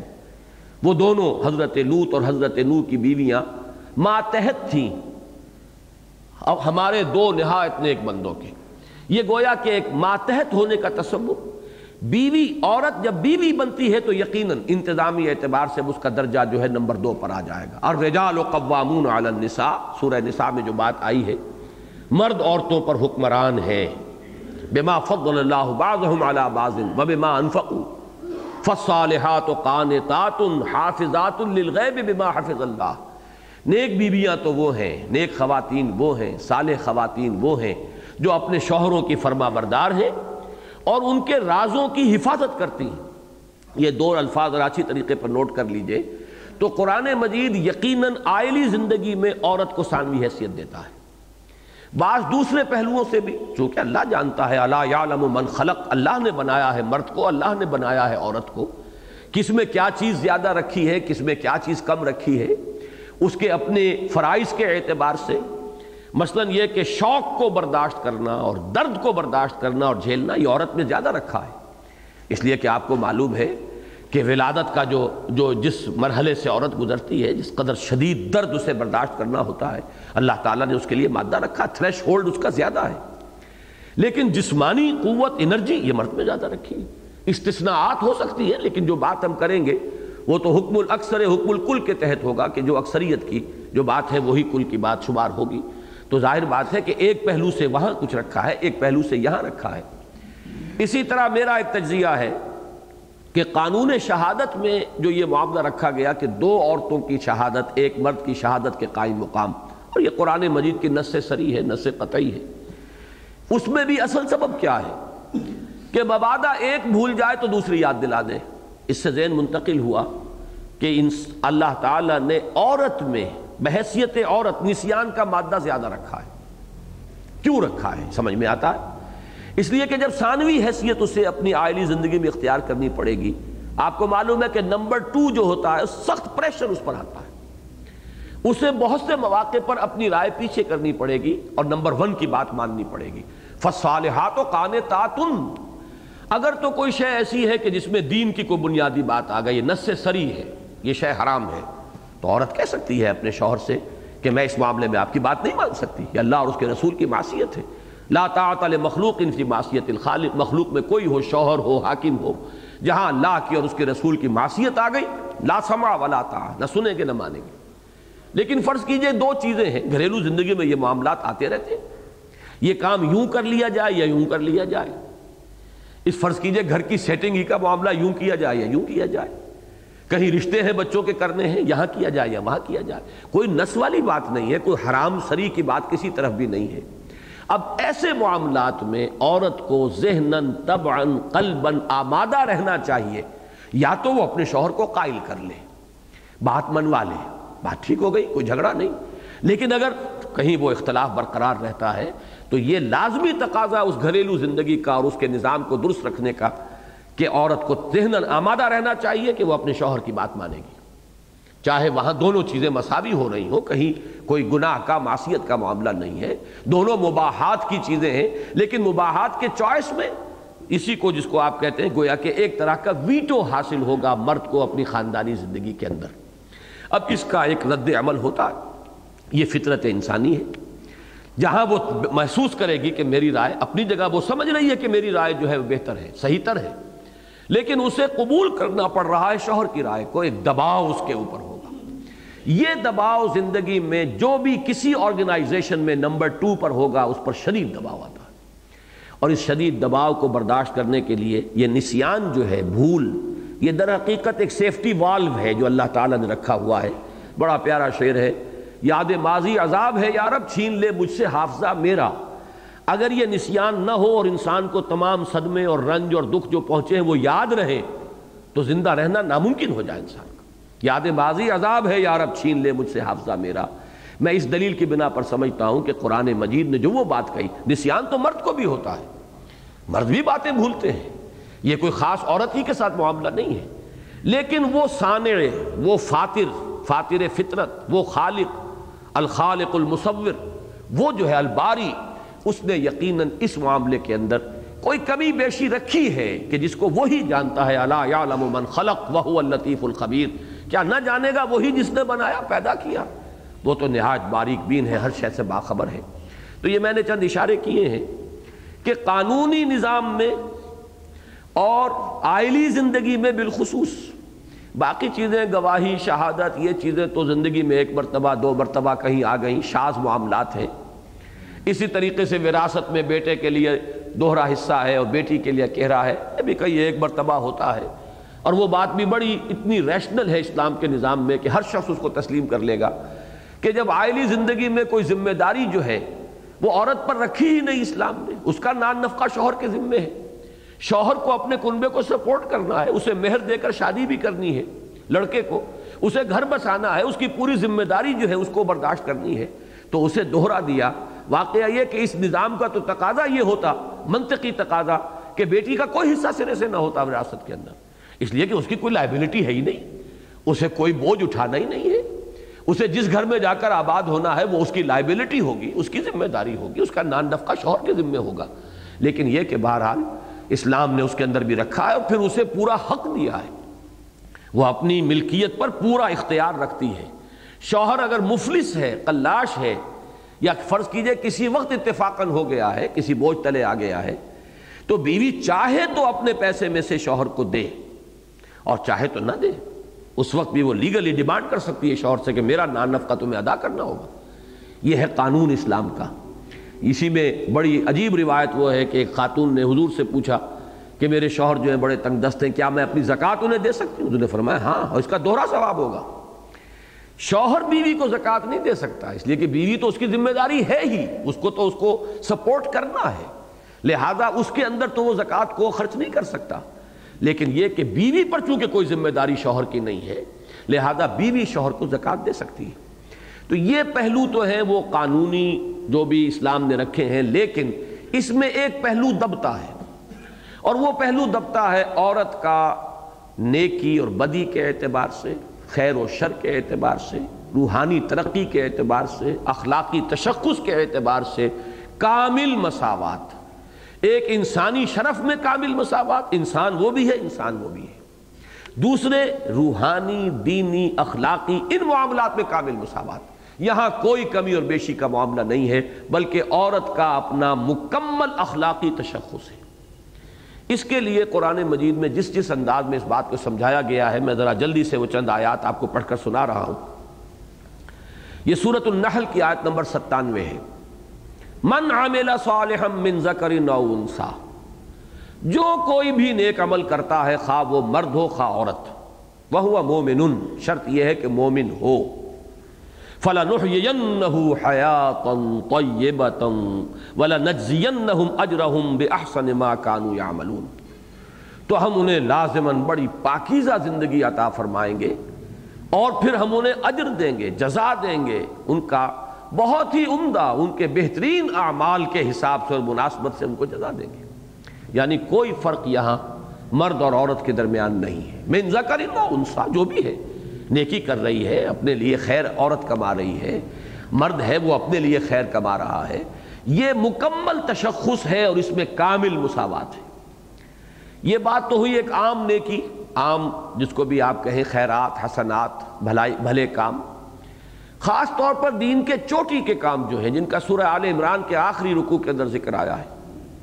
وہاں جو گنوائے گئے ہیں فلزین حاجرو وخرجو من دیارہم ووضو فی سبیلی وقاتلو وقتلو لہو کفرن عنہم سیئاتہم۔ یہ آیت مبارکہ وہ لوگ جنہوں نے ہجرتیں کی، جو اپنے گھروں سے نکال دیے گئے، جنہیں میری راہ میں ایزائیں دی گئیں، جنہوں نے قتال کیا، جنہوں نے اپنی جانیں دے دی اور قتل ہو گئے اللہ کی راہ میں، ان سے تو ہمارا بڑا بھرپور وعدہ ہے۔ اس سے پہلے فرمایا گیا ہے فَاسْتَجَابَ لَهُمْ رَبُّهُمْ أَنِّي لَا أُضِيعُ عَمَلَ عَامِلٍ مِّنْكُمْ مِّن ذَكَرٍ أَوْ أُنسَى بَعْضُكُمْ مِّن بَعْضٍ۔ میں تم میں سے کسی بھی عمل کرنے والے کے کسی بھی عمل کو ضائع کرنے والا نہیں ہو خواہ وہ مرد ہو، خواہ عورت۔ اور یہ مرد اور عورت تم ایک دوسرے ہی میں سے تو ہو۔ ابھی جو میں نے عرض کیا کہ ایک ہی باپ کے سلب سے ہے بیٹا بھی اور بیٹی بھی، اور ایک ہی ماں کے بطن سے ولادت ہوئی ہے، بیٹی کی بھی اور بیٹے کی بھی۔ تو تمہارے درمیان کوئی فرق و تفاوت اس اعتبار سے نہیں ہے۔ نہ شرف انسانیت میں کوئی فرق اور نہ اس اخلاقی اور روحانی تشخص کے اعتبار سے کوئی فرق۔ یہاں no mysteries here no special boon for the high and not for the low یہ ایک نظم پڑھی تھی کہیں charities that soothe and heal and bless یہ دسویں جماعت کا ہمارا جو انگریزی کا کورس تھا۔ یہ نیکیاں بھلائیاں جو ہیں، جن سے انسان کو سکون حاصل ہوتا ہے۔ Charities that soothe and heal and bless are scattered اور the feet of man like flowers یہ تو انسانوں کے قدموں میں بچھے ہوئے پھول ہیں، جو چاہے ان سے اپنا دامن بھر لے۔ بقول جگر، پھول کھلے ہیں گلشن گلشن، لیکن اپنا اپنا دامن، وہ دامن عورت کا ہو، وہ دامن مرد کا ہو، نیکیوں کے پھول کھلے ہوئے ہیں۔ تو وہاں پھر وہ الفاظ آئے no mysteries here no special boon for the high and not for the low the smoke ascends as high from the heart of a humble cottage as from that of a haughty palace بڑا محل ہے اس کے بھی باورچی خانے سے مطبخ سے دھواں اٹھتا ہے اور کوئی کٹیا ہے کسی غریب کی، اس کی بھی، جو بھی جھونپڑی کے اندر جو بھی اس کا چولہا جل رہا ہے، اس میں سے بھی دھواں تو برابر اٹھتا ہے اوپر کی طرف، چاہے وہ غریب کے محل کے سے اٹھ رہا ہو اور چاہے وہ کسی غریب کے، کسی امیر کے محل سے یا غریب کے کٹیا سے، کوئی فرق واقع نہیں ہو وہی بات یہاں ہے کہ بعض حکم ممباز فلزین حاجروا واخرجوا من دیارهم ووضوا فی سبیلی وقاتلوا وقتلوا لو کفرن عنهم سیئاتهم اسی طریقے سے سورہ احزاب کی آیت مبارکہ بڑی طویل ہے۔ اس میں بھی اس طرح ان دونوں چیزوں کو پیرلل لے کر چلے ہیں کہ کوئی بھی اگر شائبہ ہے ذہن میں کسی فرق و تفاوت کا تو وہ نکلتا چلا جائے۔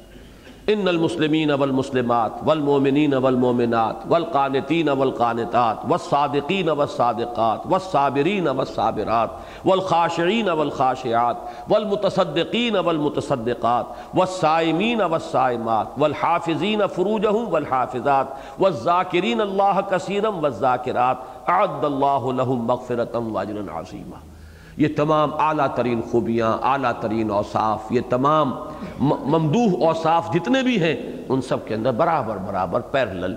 تو یہ روحانی تشخص جو ہے عورت کا، اس کو اچھی طرح پہچاننا اور جاننا بہت ضروری ہے۔ ہمارے معاشرے میں خاص طور پر یہ بات ہو چکی ہے کہ عموماً خواتین یہ سمجھتی ہیں۔ جو نیک خواتین بھی ہیں، وہ بھی سمجھتی ہیں کہ شاید ہمارا دین بھی مردوں کے تابع ہے۔ یہ بات نہیں ہے۔ ہر شخص اپنی جگہ پر عورت اور مرد وہ اپنے محاسبے کو خود فیس کرے گی خود کھڑی ہوگی، خود جواب دینا ہو یہ ذمہ داری جو ہے، کسی مرد کی نیکی عورت کو فائدہ نہیں پہنچائے گی۔ ہاں عورت نے اس کے ساتھ تعاون کیا ہو، اس نیکی کے کام میں۔ بیوی نے اس کے ساتھ تعاون کیا، وہ اس کا اپنا کام ہے، وہ اس کی اپنی سعی ہے۔ لہسل الانسان اللہ ما سعا، جس کے لیے خود اس نے سعی کی ہے، ایثار کیا ہے۔ کوئی اللہ کا بندہ، کوئی مرد جو ہے، اللہ کے دین کی خدمت میں لگا ہوا ہے۔ اور اس کی بیوی جو ہے وہ اس پر جو اپنے تقاضے ہیں، حقوق ہیں، ان میں کمی کرتی ہے۔ ڈیمانڈ نہیں کرتی اتنا کہ جتنا عام حالات میں کیا جا سکتا ہے۔ وقت ہی ساتھ بسر کرنے کا معاملہ ہے۔ ایک شخص لگا ہوا دین کے کام کے اندر۔ تو عموماً شکایتیں ہو جاتی ہیں گھر گھر میں کہ ہمیں کوئی وقت دیتے ہی نہیں۔ ہمارے پاس تو بس آتے ہیں اور فوراً نکل جاتے ہیں۔ لیکن اگر اس کو کوئی خاتون خوش دلی کے ساتھ برداشت کرتی کہ یہ میرا شوہر جو ہے کہیں اور نہیں جاتا، یہ دین کے کام کے لیے اپنا وقت لگا رہا ہے اگر خوش دلی کے ساتھ برداشت کرے گی تو اس کی محنتوں میں اجر و ثواب اس کا شامل ہو جائے گا۔ لیکن ظاہر بات ہے کہ یہ اس کی اپنی خوش دلی ہے۔ مرد کی نیکی فائدہ نہیں پہنچا رہی۔ ہر انسان کے لیے وہی ہے، لیس للانسان الا ما سعا وان سوف یرا۔ نہیں ہے انسان کے لیے، مگر وہی کچھ جس کے لیے اس نے سعی کی ہے، محنت کی ہے، کوشش کی ہے۔ جس کے لیے کوئی قربانی دی ہے، جس کے لیے کوئی اشار کیا ہے۔ ہاں جو کچھ اس کی محنت ہے، سعی ہے، جد و جہد ہے، کوشش ہے، وہ اس کے سامنے رکھ دی جائے گی۔ اسی میں ایک نقطہ اور بھی سمجھ لیں کہ قرآن مجید میں سورہ بقرہ سے سورہ نساء تک ایک مضمون آتا ہے۔ یہ کڑوی گولی جو ہے، آئلی نظام میں عورت کو ثانوی حیثیت اختیار کرنے پر آمادہ کرنا۔ محسوس ایسا ہوتا ہے۔ میں نے ابھی حال ہی میں کراچی میں بھی جو اس موضوع پر تقریر کی تھی، تو میں نے وہاں بیان کیا کہ پہلے میرا ذہن ادھر نہیں گیا تھا۔ عام طور پر تصور ہمارے ذہنوں میں یہ ہے کہ شاید عرب کے معاشرے میں تو عورت کی کوئی حیثیت تھی ہی نہیں۔ چونکہ خاص طور پر ایک واقعہ جو ہے، بچیوں کو وہ زندہ درگور کر دیتے تھے، پیدا ہوتے ہی مار دیتے تھے، اس کی وجہ سے ایک تصور ہمارا یہ بن گیا ہے کہ شاید اس معاشرے میں جو جاہلی معاشرہ تھا، عورت کا کوئی سٹیٹس تھا ہی نہیں۔ یہ بات صحیح نہیں ہے۔ حقیقت یہ کہ اس کا سٹیٹس تھا۔ جس کی سب سے بڑی مثال جو ہے، وہ حضرت خدیجہ کی شخصیت رضی اللہ تعالیٰ عنہ۔ وہ کتنی متمول خاتون تھی۔ پھر یہ کہ ان کی دولت اپنی تھی، وہ تجارت کرتی تھی۔ ان سے شادی کی درخواستیں جو ہے روسائے قریش کرتے رہے تھے اور انہوں نے ریجیکٹ کیا تھا۔ معلوم ہوا کہ مکمل قانونی تشخص خاتون کو حاصل ہے۔ وہ خود اپنے نکاح کے بارے میں مجاز ہے کہ کہاں وہ کرنے کے لیے آمادہ ہے، کہاں وہ کرنے کے لیے آمادہ نہیں ہے۔ اور یہ جو مقام حضرت خدیجہ کا ہے، آخر وہ اسی معاشرے کے اندر تھا۔ حالانکہ وہ بھی کسی قبیلے کی خاتون تھی کوئی شیخ قبیلہ جو ہے وہ ان کے اوپر کوئی اپنا ویٹو استعمال نہیں کر سکتا تھا۔ تو معلوم یہ ہوا کہ عورت کا تشخص وہاں بھی تھا۔ ایسا نہیں ہے کہ یہ تشخص سرے سے موجود نہیں تھا۔ یہی وجہ ہے کہ ہم دیکھتے ہیں کہ قرآن مجید بڑی ہی، جس کو کہ کہا جائے کہ شوگر کوٹنگ کر کے، یہ جو تصور ہے کہ آئلی زندگی کے اندر عورت کو ثانوی حیثیت اختیار کرنی ہے، تو بہت ہی فام و تفہیم اور بہت ہی تدریجن سمجھا بجھا کر آمادہ کرنے کا معاملہ جس کی مثال بالکل پیرلل ہے کہ جس طرح شراب ان کی گھٹی میں پڑی ہوئی تھی، تو شراب سے انہیں ہٹانے کے لیے تدریجن ایک عمل اختیار کیا گیا۔ سورہ بقرہ میں صرف اشارہ کر دیا گیا اسم و ہما اکبر و من فہما اے نبی، یہ آپ سے شراب اور جوئے کے بارے میں پوچھ رہے ہیں۔ ان سے کہہ دیجیے فی ہما اسم کبیر و منافع للناس۔ ان دونوں چیزوں میں بہت گناہ کی بات ہے، لوگوں کے لیے کچھ منفعت بھی ہے۔ وہ اسم و ہما اکبر و من فہما البتہ ان کا گناہ کا پہلو بڑا ہے، ان کے نفع کے پہلو سے۔ بات ختم ہو صرف یہ اشارہ کر کے۔ اس کے بعد آگے چل کر، لا تقرب الصلاۃ وانتم سکارا۔ دیکھو بھائی، اگر نشے کی حالت میں ہو تو نماز کے قریب مت جایا کرو۔ معلوم ہے کہ نماز سے کتنی دلچسپی انہیں ہو چکی ہے۔ نماز کے ساتھ کتنی وابستگی ہے قلبی۔ لہذا اس کے حوالے سے بہت سے لوگ شراب سے تائب ہو گئے۔ اس کے بعد پھر سورہ معدہ میں جا کر وہ آیت آئی۔ کہ یہ تو عمل عمل شیطان ہے، نجس ہے، چھوڑو اس کو۔ حلن تو منتہون بعض آتے ہو کہ نہیں آتے؟ بالکل یہی تدریج ہے۔ سورہ بقرہ میں صرف ایک بات کہی گئی۔ وَلَهُنَّ مِثْلُ الَّذِي عَلَيْهِنَّ بِالْمَعْرُوفِ وَلِلرِّجَالِ عَلَيْهِنَّ دَرَجَةً۔ بس، یہاں تک بات ختم کر دی۔ وہی جو چار رکوع ہیں جن میں وہ آئلی قوانین بیان ہو رہے ہیں، اور اس میں وہ لفظ بھی آتا ہے۔ وَبَعُولَتُهُمَّ حَقُّ بِرَدِّهِنَّ۔ اگر شوہر چاہے تو وہ طلاق دے سکتا ہے اور شوہر چاہے تو رجوع بھی کر سکتا ہے اس عدت کے اندر اندر۔ اگر وہ تین طلاق طلاق مغلظ نہیں ہو گئی ہے، طلاق رجعی ہے، تو اس کے اندر اس کا اختیار ہے۔ بیوی روک نہیں سکتی کیا باپ مجھے دے چکے تم طلاق، اب میں دوبارہ تمہاری نکاح میں آنے کو تیار نہیں۔ ہاں عدت گزر جائے۔ اب اس کے بعد نکاح ثانی میں اس کا اختیار ہے کہ وہ چاہے تو اس نکاح کے اندر آنا دوبارہ قبول کرے، ورنہ نہ کرے۔ لیکن اس عدت کے اندر اندر شوہروں کو اختیار ہے کہ وہ چاہے تو رجوع کر لے اس میں عورت کا اختیار نہیں ہے، وہ اسے رد نہیں کر سکتے۔ اب ظاہر بات ہے، جیسا کہ میں نے عرض کیا، جہاں وہ مساوات کا تصور ہوگا تو یہ گوڑی، گولی جو ہے بڑی کڑوی لگتی ہے۔ یہ کیوں عدم مساوات ہے؟ مرد کو یہ حق ہے، عورت کو کیوں نہیں ہے؟ جیسے آج کل بحثیں چلتی ہیں، اگر مرد کو طلاق کا اختیار ہے تو عورت کو کیوں طلاق کا اختیار نہیں؟ یہی ہمارے ہاں ایک بہت بڑی بحث ہے۔ تو اس میں اب فرمایا عورتوں کے لیے بھی ویسے ہی حقوق ہیں جیسے ان کے ذمے فرائض ہیں۔ وَلَهُنَّ مِثْلُ الَّذِي عَلَيْهِنَّ بِالْمَعْرُوفِ۔ بھلے طریقے سے، معروف طریقے سے، معقول طریقے سے غور کرو گے تو اسلام کا نظام تمہاری سمجھ میں آ جائے گا کہ جیسے فرائض اللہ نے ان کے ذمے رکھے، ویسے ان کو حقوق دیے۔ وَلِلْرِجَالِ عَلَيْهِنَّ دَرَجَةً اور مردوں کو ایک درجہ ان پر حاصل ہے۔ یہ بڑے ہلکے الفاظ ہیں، بڑے ہی ہلکے سے مراد نرم الفاظ ہیں۔ معاذ اللہ ہلکا عثمانی میں نہ سمجھ لیجیے، قرآن کے الفاظ ہیں۔ بڑے نرم الفاظ۔ ایک بات کو ابھی ذہن کے لیے قابل قبول بنانے کے درجہ، ایک درجہ جو ہے وہ فوقیت کا حاصل ہے۔ اب اس کے بعد سورہ نساء میں جا کر یہ بات شروع ہوئی۔ آیت نمبر بتیس میں فرمایا، وَلَا تَتَمَنَّوْ مَا فَضَّلَ اللَّهُ بَعْضَكُمْ عَلَى بَعْضٍ لِلرِّجَالِ نَصِيبٌ مِّمَّا اكْتَسَبُوا نَصِيبٌ مِّمَّا اور دیکھو اللہ نے تم میں سے بعض کو بعض پر جو فضیلت دے دی، اب اس کی تمنا نہ کیا کرو۔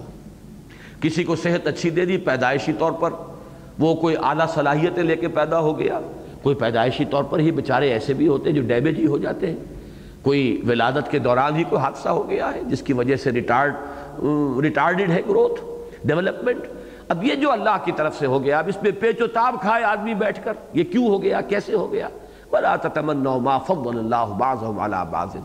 کسی کو خوبصورت بنایا، کسی کو بدصورت بنایا، کسی کو ذہین بنایا، کسی کو ذہنی صلاحیت اتنی نہیں دی، جس کو جس پر فضیلت دی ہے۔ اب بندے کا کام یہ ہے کہ وہ اپنے خالق کے، جیسے کہ حضرت علی کا وہ شعر ہے بڑا پیارا رضینہ قسمت الجبار فینا، لنا علم وللجحال مالو۔ ہم پورے مطمئن ہیں، راضی ہیں۔ اللہ نے جو بھی تقسیم ہمارے بارے میں کی ہے کہ ہمیں اس نے علم دیا ہے، جاہلوں کو دولت دے دی ہے۔ لیکن ہم راضی ہیں، ہمیں کوئی اس پر حسد نہیں ہے کہ جاہلوں کے پاس دولت کیوں آ گئی۔ رضینہ قسمت الجبار فینا لنا علم وللجحال مالو تو یہ جو ہے اللہ کی رضا کے ساتھ راضی رہنے کا ایک تقاضا یہ بھی ہے کہ ولا تتمنوا ما فضل اللہ بعضکم علی بعض۔ مزید نمبر دو اس کے اندر، پھر وہی کڑوی گولی کو ذرا شوگر کوٹ کرنے کے لیے۔ فرمایا، للرجال نصیب مما اکتسبوا وللنساء نصیب مما اکتسبوا لوگ مردوں جو مرد جو نیکی کمائیں گے اس میں سے حصہ پائیں گے۔ اور جو عورتیں نیکیاں کمائیں گی وہ اس میں سے حصہ پائیں گی۔ یعنی اخلاقی تشخص تو تمہارا برابر ہے، اس میں تو کوئی کمی نہیں ہے۔ اگر کوئی فرق کیا جا رہا ہے اونچ نیچ کا، تو وہ آئلی نظام کے اندر کیا جا رہا ہے۔ باقی جہاں تک اصل زندگی آخرت کی زندگی ہے، ان دار الآخرت علیہ الحیوان لوکانو یعلمون۔ وہاں کے مراتب، وہاں کے درجات، وہاں کی بلندیاں کھلی ہوئی ہے تمہارے لیے۔ عورتیں محنت کریں۔ اب دیکھیے کہ حضرت مریم کا جو مقام ہوگا، حضرت عائشہ صدیقہ کا جو مقام ہوگا، حضرت خدیت القبرہ کا جو مقام ہوگا، حضرت فاطمہ زہرہ کا جو مقام ہوگا، حضرت آسیہ کا جو مقام ہوگا، اب اس مقام کو کتنے کروڑوں انسان ہوں گے کہ جو دیکھیں گے اور اور یعنی حسد تو یہاں نہیں کہنا چاہیے، رش کریں گے کہ ان کو اللہ نے کیا مقام دیا ہے۔ تو وہ مقامات کھلے ہوئے ہیں۔ یہاں بھی قسم سے مراد در حقیقت یہ دنیاوی معاشی قسم نہیں ہے، بلکہ نیکی اور بھلائی اور نیکیاں اور خیرات، وہی charities that soothe and heal and bless یہ وہ قسم ہے۔ للرجال نصیب ممک تصب وللنساء نصیب ممک تصب اب اس کے بعد آگے چل کر پھر وہ آیت آئی، الرجال قوامون علی النساء بما فضل اللہ بعضهم علی بعض۔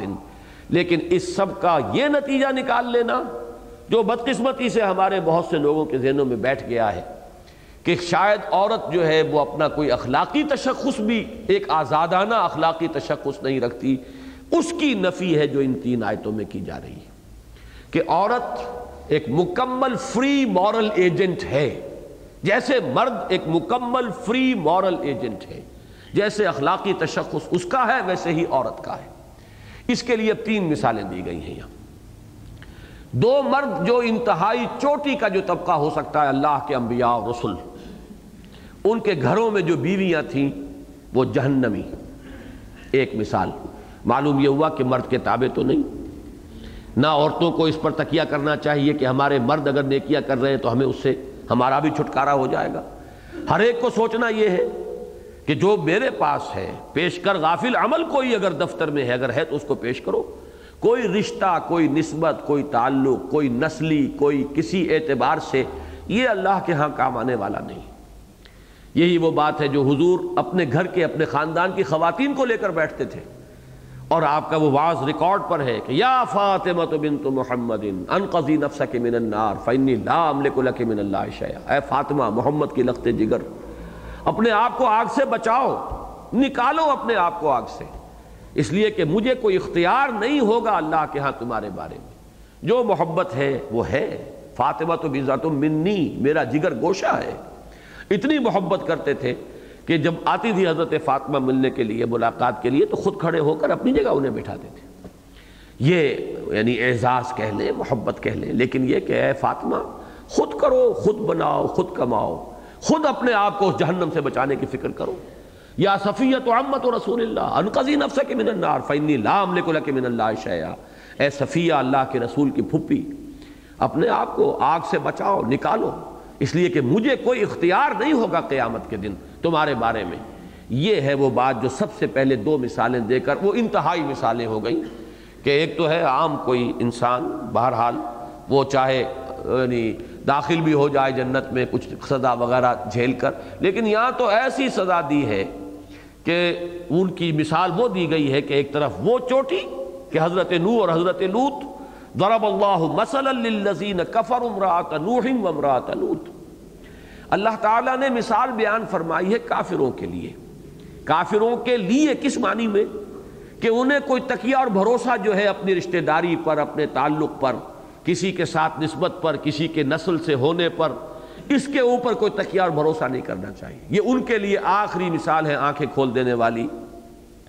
نوح کی بیوی اور لوت کی بیوی۔ کانتا تحت عبدین من عبادنا صالحین۔ اس کو آن کر دیجیے۔ خراب ہو گیا۔ وہ دونوں تھیں ہمارے دو بہت نیک بندوں کے تحت۔ یہ لفظ آ گیا تحت عبدین من عبادنا صالحین۔ آئلی زندگی کے اندر یہ ماتحتی کا تصور جو ہے وہ یہاں بھی موجود ہے۔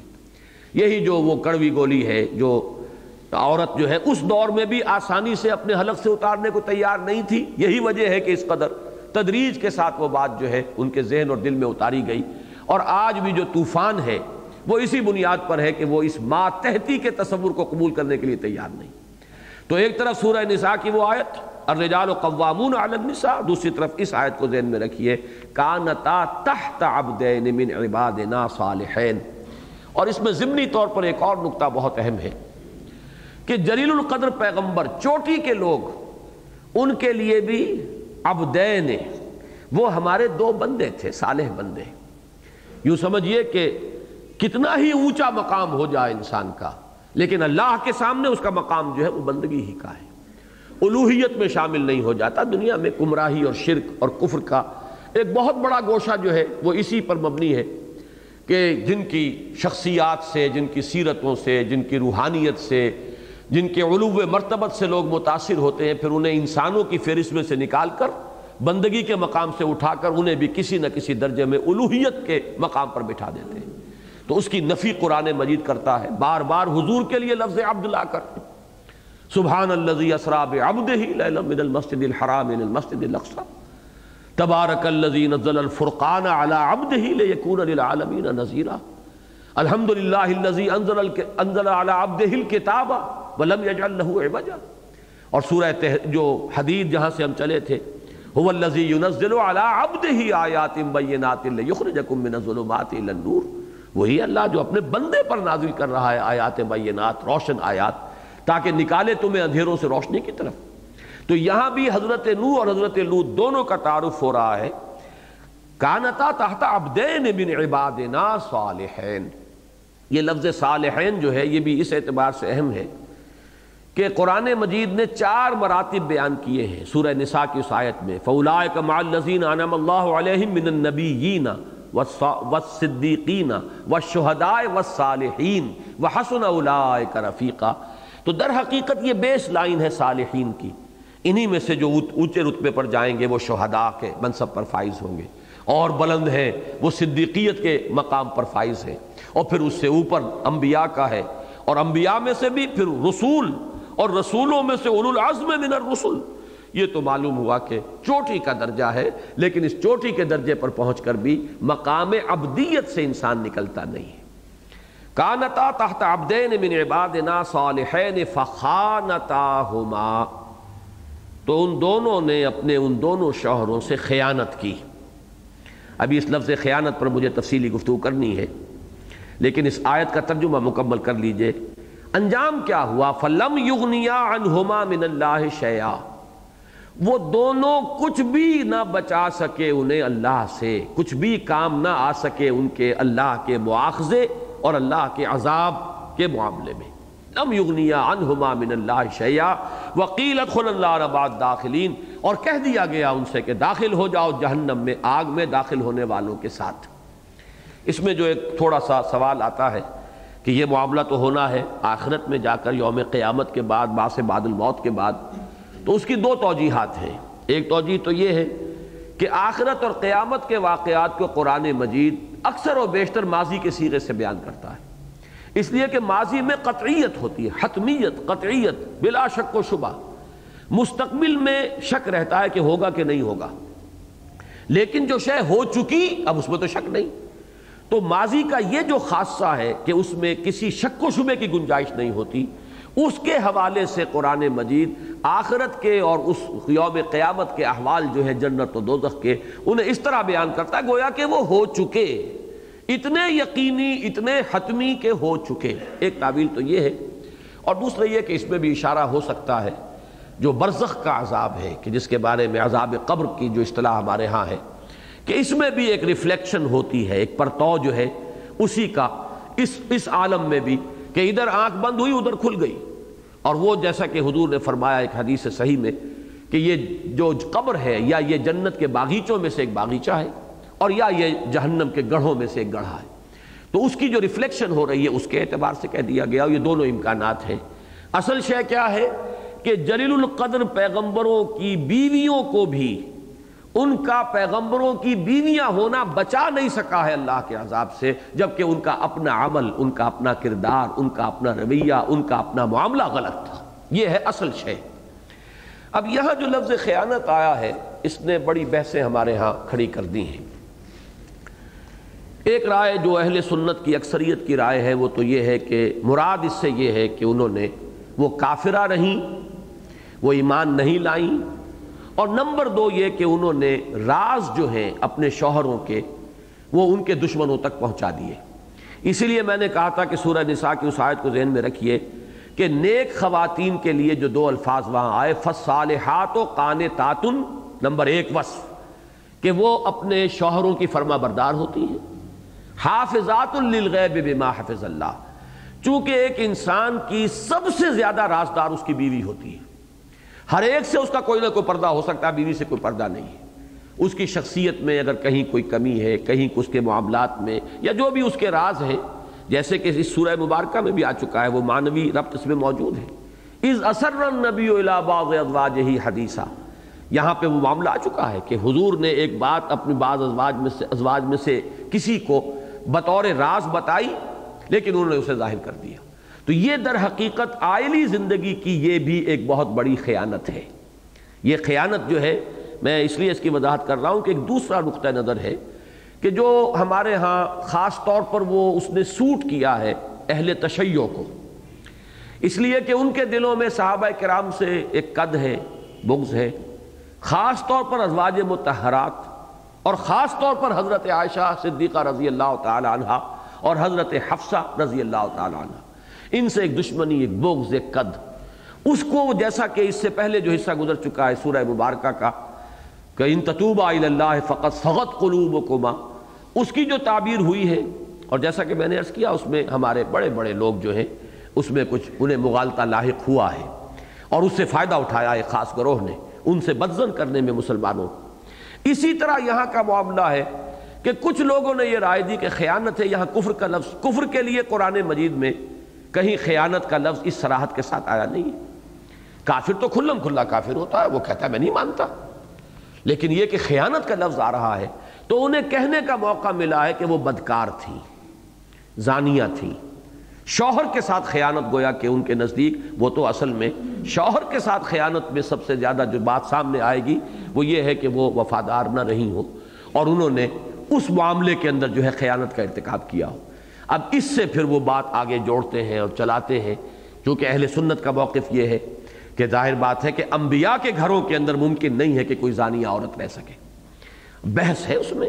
اس میں دو باتیں میں آپ سے عرض کروں گا کہ ایک تو یہ کہ اس میں میں نے کافی اس کے بارے میں غور کیا ان دنوں۔ ویسے تو یہ کہ اس سورہ مبارکہ کا بارہا درس دیا ہے، لیکن یہ کہ بعض مسائل جو ہیں بہت ہی پیچیدہ میں ان عام درسوں میں ان سے صرف نظر کر کے آگے گزرنے کی کوشش کرتا ہوں۔ لیکن یہ اب چونکہ اس درس کا تسلسل والا سلسلہ ہمارا چل رہا ہے، تو جو مسائل ہیں، میں ان سے صرف نظر اس وقت نہیں کرنا چاہتا۔ تو دو باتیں ذہن میں رکھیے۔ کہ ایک تو میرا ذہن جس بات پر ٹھکا ہے وہ یہ ہے کہ یہ دونوں خواتین کافرہ نہیں ہو سکتی اس اعتبار سے بات درست ہے کہ نہ تو لفظ خیانت کا ارتکاب اس پر صحیح فٹ، بالکل صحیح صحیح جو ہے وہ راست نہیں آتا۔ دوسرے، یہ بات بھی قابل قبول نہیں ہے کہ رسولوں کے گھروں میں کافرہ عورتیں رہی ہوں۔ اس لیے کہ کافر تو وہ ہے جو کھلم کھلا انکار کر رہا ہے۔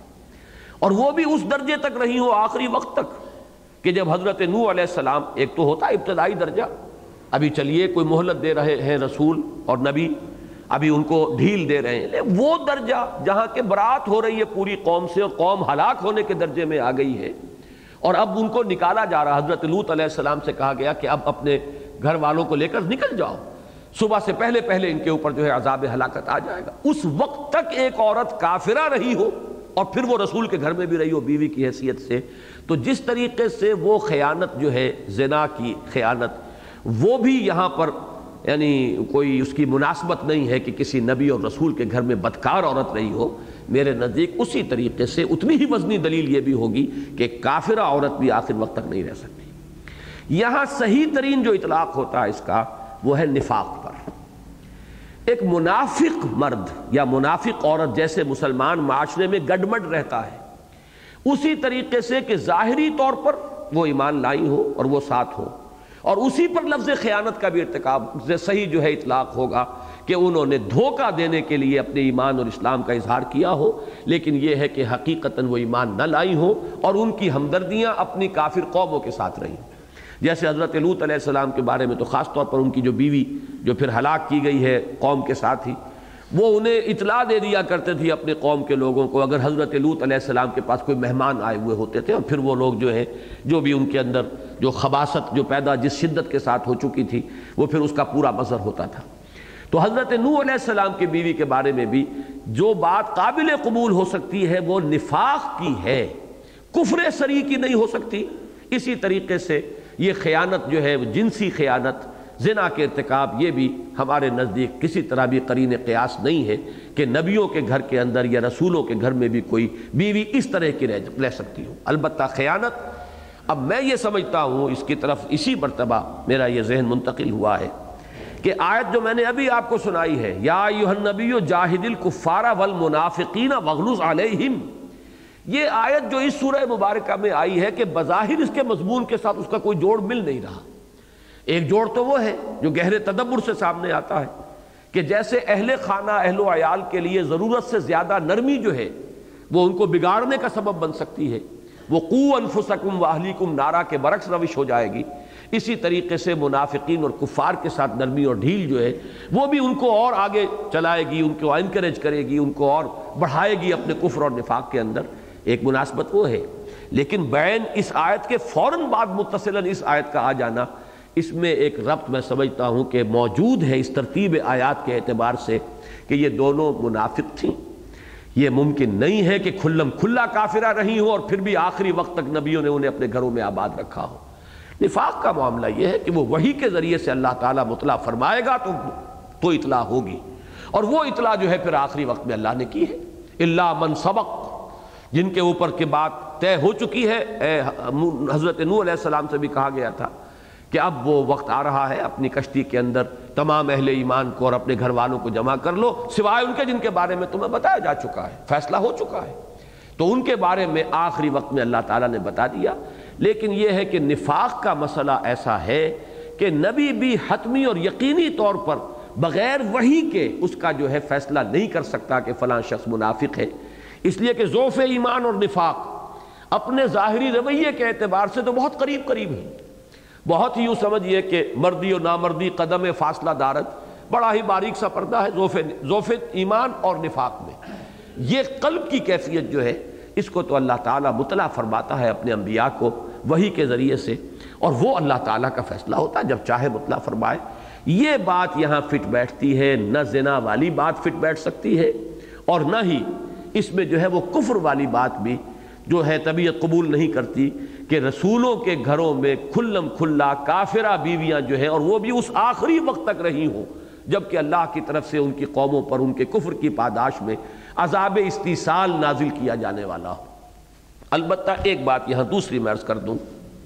یہ بھی ایک بڑی اصولی بحث ہے اور غامز ہے، اہم ہے۔ اس لیے ذرا اس پر توجہ صرف کریں۔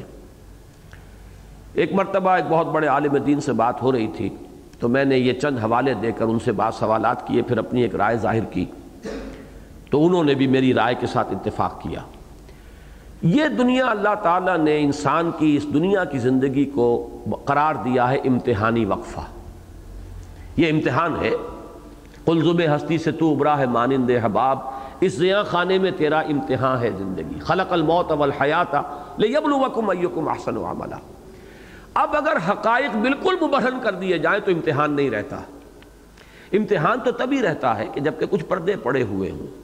اگر پردے ہیں تو امتحان ہے۔ جب پردے آخرت میں اٹھ جائیں گے، اب امتحان کا ہے۔ کہ اب تو ابو جہل جو ہے، وہ سب سے بڑا مومن بن جائے گا۔ جیسے کہ فرعون جب غرق ہو رہا تھا تو اس نے کہا تھا کہ میں ایمان لایا موسا اور ہارون کے رب پر۔ یہ تو جب تک پردہ پڑا رہے، تبھی تک جو ہے امتحان ہے۔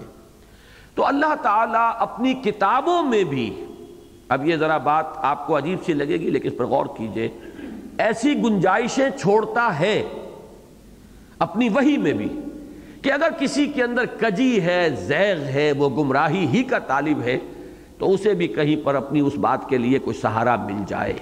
یہ بات بہت غیر معمولی بات ہے جو میں کہہ رہا ہوں، لیکن اس پر غور کیجیے کہ قرآن مجید نے جو اپنی شان بیان کی ہے، یضل بہی کثیرم ویہدی بہی کثیرہ اللہ اسی قرآن کے ذریعے سے بہتوں کو گمراہ کرتا ہے اور بہتوں کو اس کے ذریعے سے ہدایت دیتا ہے۔ وما یضل بہی الا پھر بہی آ رہا ہے بار بار، اس قرآن کے ذریعے سے۔ یضل بہی کثیرم ویہدی بہی کثیرہ وما يضل به الا الفاسقين الذين ينقضون عهد الله من بعد ميثاقه ويقطعون ما امر الله به ان يصل ويفسدون في الارض ہاں اللہ تعالی ہدایت وہ گمراہ نہیں کرتا، مگر صرف ان کو جو پری کوالیفائی کیے ہوئے ہوں کہ ان کے دلوں میں زیغ ہے، کجی ہے۔ اور وہ اللہ کے ساتھ عہد کیے ہوئے جو ہے انہیں توڑتے ہیں۔ یہ جن کے اندر صفات ہیں، ان کو گمراہ کرتا ہے۔ تو قرآن مجید کے اندر بھی ایسی جگہیں محسوس ہوتی ہیں۔ مثلا اب ایک مثال آپ کو دے رہا ہوں۔ یہ بھی ہمارے ہاں ایک گروہ کا اور خاص طور پر اس گروہ کا جس کا میں نام لے رہا ہوں بار بار۔ ان کے ہاں ایک قول یہ بھی ہے کہ حضرت نو علیہ السلام کا جو بیٹا ہلاک کیا گیا، وہ ان کے سلب سے نہیں تھا۔ اہل سنت میں سے بھی بعض نے یہ رائے ظاہر کی ہے کہ وہ ربیب تھا یعنی اس بیوی کے پہلے شوہر سے کوئی اولاد تھی، جب یہ ان کے حوالہ عقد میں آئی حضرت نو کے، تو وہ ساتھ آ گیا ہے، ورنہ نبی کا بیٹا گمراہ نہیں ہو سکتا۔ اب یہ ایک تصور ہے جس کو قائم کرنے کے لیے یہ سارا فلسفہ گھڑا گیا ہے۔ اسی طریقے سے اسی طرز فکر نے یہ کہا کہ حضرت ابراہیم کا باپ نہیں تھا وہ، جو جہنمی ہے اور جو کافر تھا، بلکہ وہ تو چچا تھا، آذر چچا تھا، باپ نہیں تھا۔ قرآن مجید نے ایک مقام پر خاص طور پر آذر کا نام لے کر واضح کیا ہے کہ وہ چچا نہیں، باپ تھا۔ قرآن مجید اس حقیقت کو لانا چاہتا ہے کہ یہ نسلی رشتے اہمیت کے حامل نہیں ہیں۔ ایک جلیل القدر پیغمبر کا باپ کافر ہو سکتا ہے، مشرک ہو سکتا ہے۔ ایک جلیل القدر پیغمبر کا بیٹا مشرک ہو سکتا ہے، اس کی نگاہوں کے سامنے وہ غرق ہو سکتا ہے کافروں کے ساتھ۔ قرآن مجید تو ادھر لانا چاہتا ہے، لیکن یہ کہ سورہ ہود میں اس بیٹے کے بارے میں الفاظ ایک آ گئے، انہو عمل غیر صالح۔ اب اس کا ترجمہ جو ہے صحیح، وہ تو یہ ہے کہ اس کے اعمال اچھے نہیں ہیں، اس کے عمل اچھے نہیں ہیں، غیر صالح اعمال ہیں۔ لیکن الفاظ کی ترکیب میں گنجائش ہے کہ کوئی شخص یہ کہہ سکتا ہے کہ وہ ہے ہی مجسم عمل غیر صالح، اور اس سے تقویت حاصل ہو جاتی ہے اس نقطۂ نظر کو کہ یا تو وہ ولد الزنا تھا یا تو وہ ایک رائے جو ہے جو دی گئی ہے وہ یہ کہ خیانت کی، نوح کی بیوی نے، اور وہ خیانت تھی در حقیقت زنا کی خیانت، اور اس سے جو بیٹا ہوا وہ در حقیقت ان کا بیٹا تھا ہی نہیں۔ انہو لیس من اہلک، انہو عمل غیر صالح۔ الفاظ کی حد تک اس کجی کے لیے بھی وہاں گنجائش موجود ہے۔ کوئی شخص اگر اس کے اندر، جیسے مکھی کے اندر گندگی کی طلب ہے، گندگی کے پر بیٹھتی ہے، تو اسی طریقے سے کسی میں کجی ہے، تو کجی کے لیے گنجائش ان الفاظ کے اندر پیدا کر دی گئی۔ یہ میں ایک اہم اصول کے اعتبار سے آپ کے سامنے رکھ رہا ہوں اور اس کے لیے میں قرآن مجید کی دو آیات آپ کے سامنے رکھنا چاہتا ہوں۔ اس فلسفے کو جو چیز کے بالکل مبرہن کر کے لاتی ہے قرآن مجید میں، یہ آٹھویں پارے کی ابتدائی آیات میں ہے۔ سورہ انعام کی آیات نمبر ایک سو بارہ، ایک سو تیرہ۔ فرمایا گیا وہ کزال کا جالنا لے کل نبی ادوت شیاتین الانس والجن۔ یو ہی بازہم الا بازن زخرف القول غرورا. ولو شاء اللہ ولو شاء ربک ما فعلوه فذرهم وما یفترون. وَلِ تَصْغَى إِلَيْهِ أَفِدَةُ الَّذِينَ لَا يُؤْمِنُونَ بِالْآخِرَةِ وَلِيَرْضَوْهُ وَلِيَقْتَرِفُوا مَا هُمْ مُقْتَرِفُونَ. صدق اللہ العظیم. اسی طرح ہم تمام نبیوں کے دشمن بناتے رہے ہیں شیاطین انس اور شیاطین جن کو۔ اللہ تعالیٰ اپنی طرح منسوخ کر رہے ہیں کہ ہر نبی، ہر رسول کے لیے دشمن ہم نے کھڑے کیے۔ شیاطین انس اور شیاطین جن۔ انسانوں میں سے بھی اور جنات میں سے بھی۔ وہ ایک دوسرے کو بڑے ملمہ والے قول جو ہے ایک دوسرے کو وہی کرتے رہتے ہیں۔ اور اگر تیرا رب چاہتا اے محمد صلی اللہ علیہ وسلم، ما فعلو ہو تو وہ ہرگز یہ نہ کر سکتے۔ یعنی انبیاء کے لیے جو مخالف قوتیں میدان میں آتی ہیں۔ یہ اللہ کے اذن کے بغیر تو نہیں ہے۔ ابو جہل یہ مخالفت نہیں کر سکتا تھا، ابو لہب یہ مخالفت نہیں کر سکتا تھا، ولید ابن مغیرہ یہ مخالفت نہیں کر سکتا تھا۔ اسی طریقے سے پتھراؤ نہیں ہو سکتا تھا طائف میں۔ یہ سب کچھ ہے اذن رب کے بغیر نہیں ہو رہا۔ ولو شاء اللہ ولا شاء ربو کا ما فعلو اگر تیرا رب چاہتا، اس کی قدرت ہے، وہ ان سب کو روک دیتا۔ لیکن یہ حکمت ہے اللہ کی۔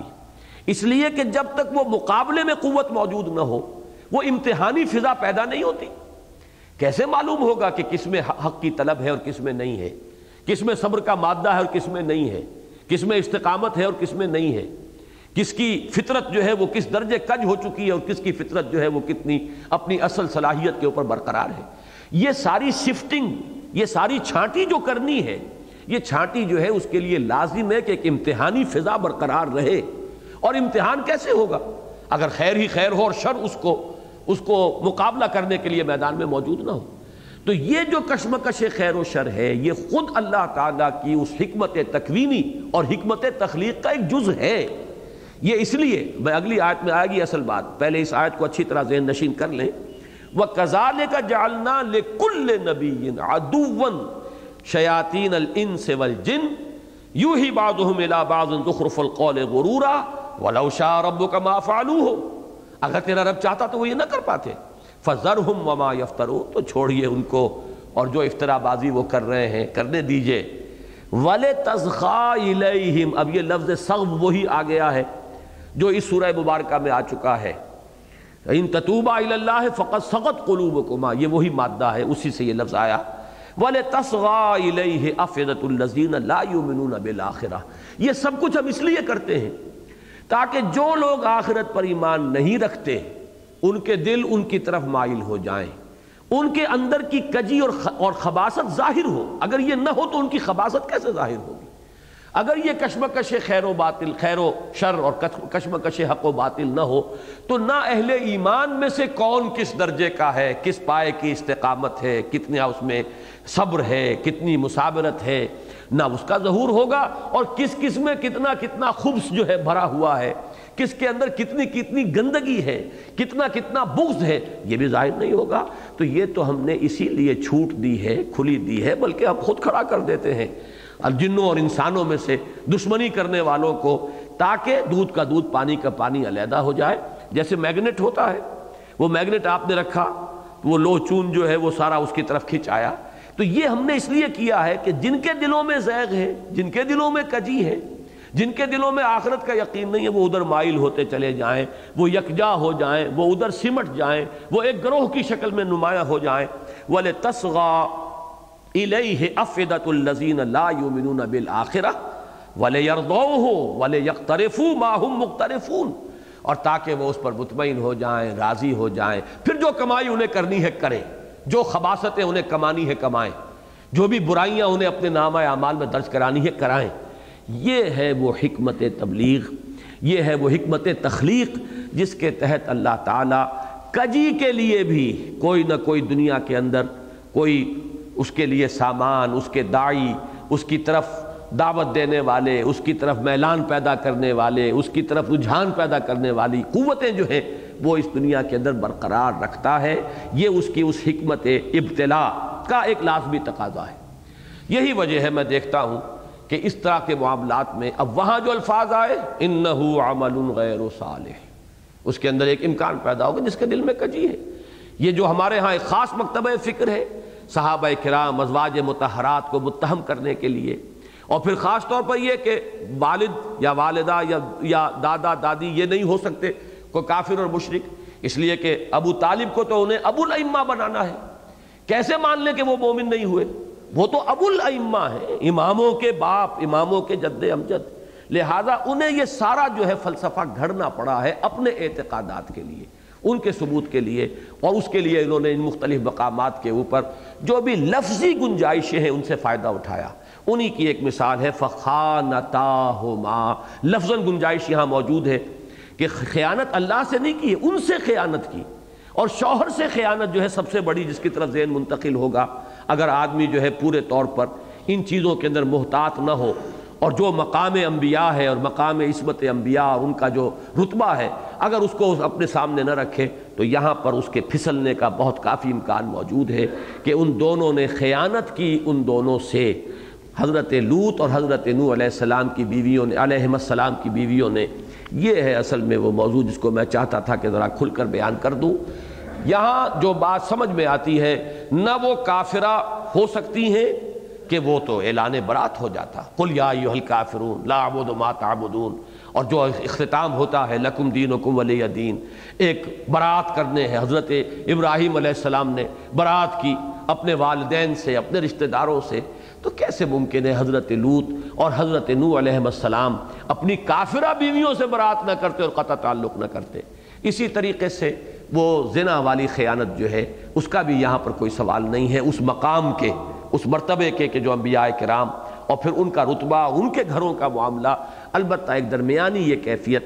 اس کے لیے میں ذرا آپ کو دو آیات اور سنا دوں۔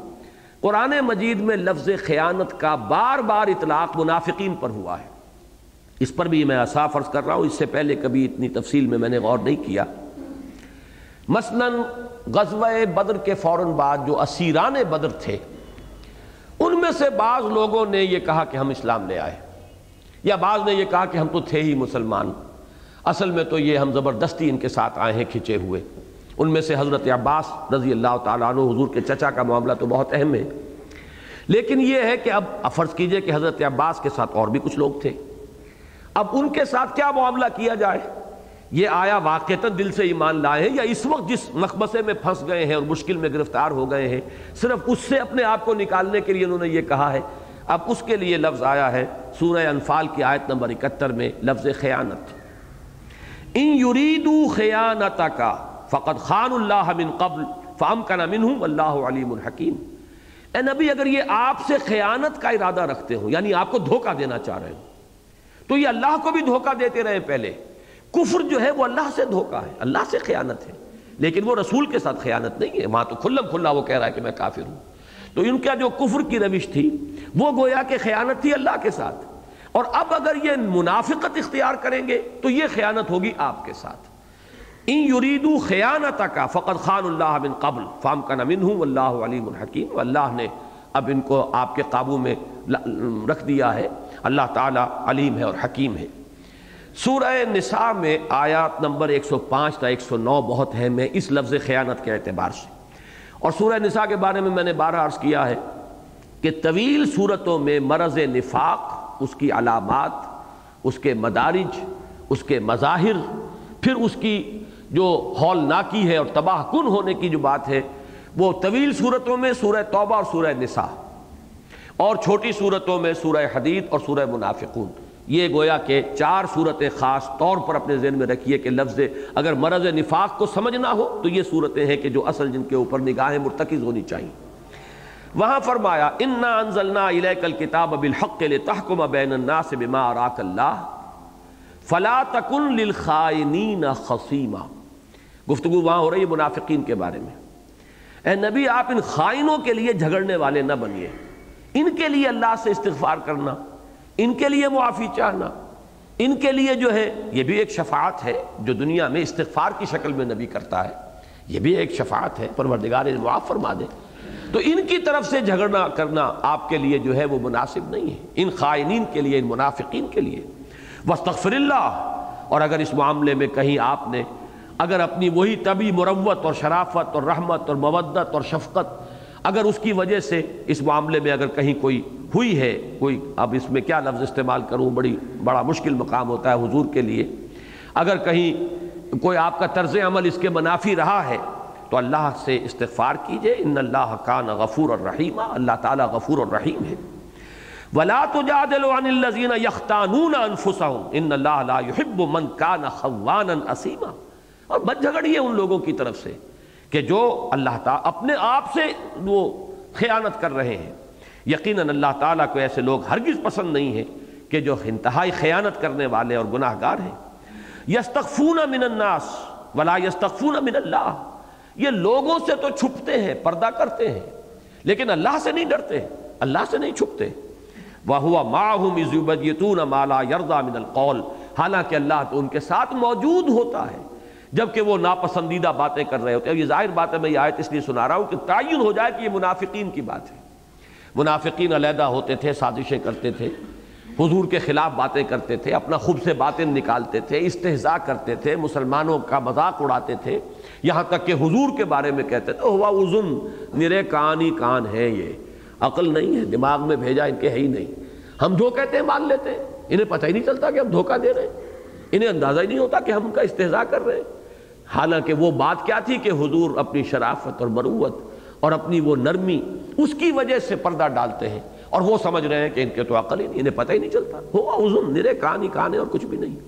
تو یہ جو ان کا انداز تھا کہ جب یہ باہر بیٹھ کر راتوں کے وقت علیحدگی میں گفتگو کرتے ہیں، تو یہ سمجھتے ہیں کہ شاید کوئی ان کے ساتھ نہیں ہے، کوئی سننے والا نہیں۔ اللہ تو موجود ہوتا ہے ان کے ساتھ۔ وہ ہوا معہم اس یبیتون ما لا من القول وکان اللہ بما یعملون محیطا اور جو کچھ وہ کر رہے ہیں، اللہ تعالیٰ ان کا احاطہ کیے ہوئے ہیں۔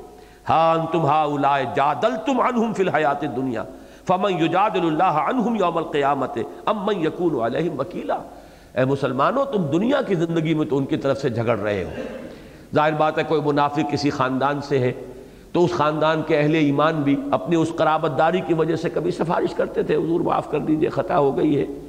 تو اب ان کی طرف رخ پھیرا گیا۔ اے نبی، آپ کی شرافت، مروت، آپ کی نرمی، آپ کی رحمت اور رافت ڈھال بن رہی ہے ان کے لیے۔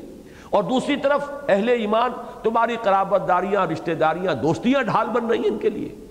جو میں نے آیات یاد سنا دی اور بڑا گہرا ربط قائم ہو گیا ہے کہ جو صورت ہم پڑھ رہے ہیں اس میں بھی مضمون آیا، یا ایوہ الذی، یا ایوہ النبی جاہد الکفار والمنافقین وغلص علیہم وما واہم جہنم و بیس المسیر تو اسی کی گویا کہ ایک شرح ہے یہ کہ جو ان چار آیات میں سامنے آ گئی۔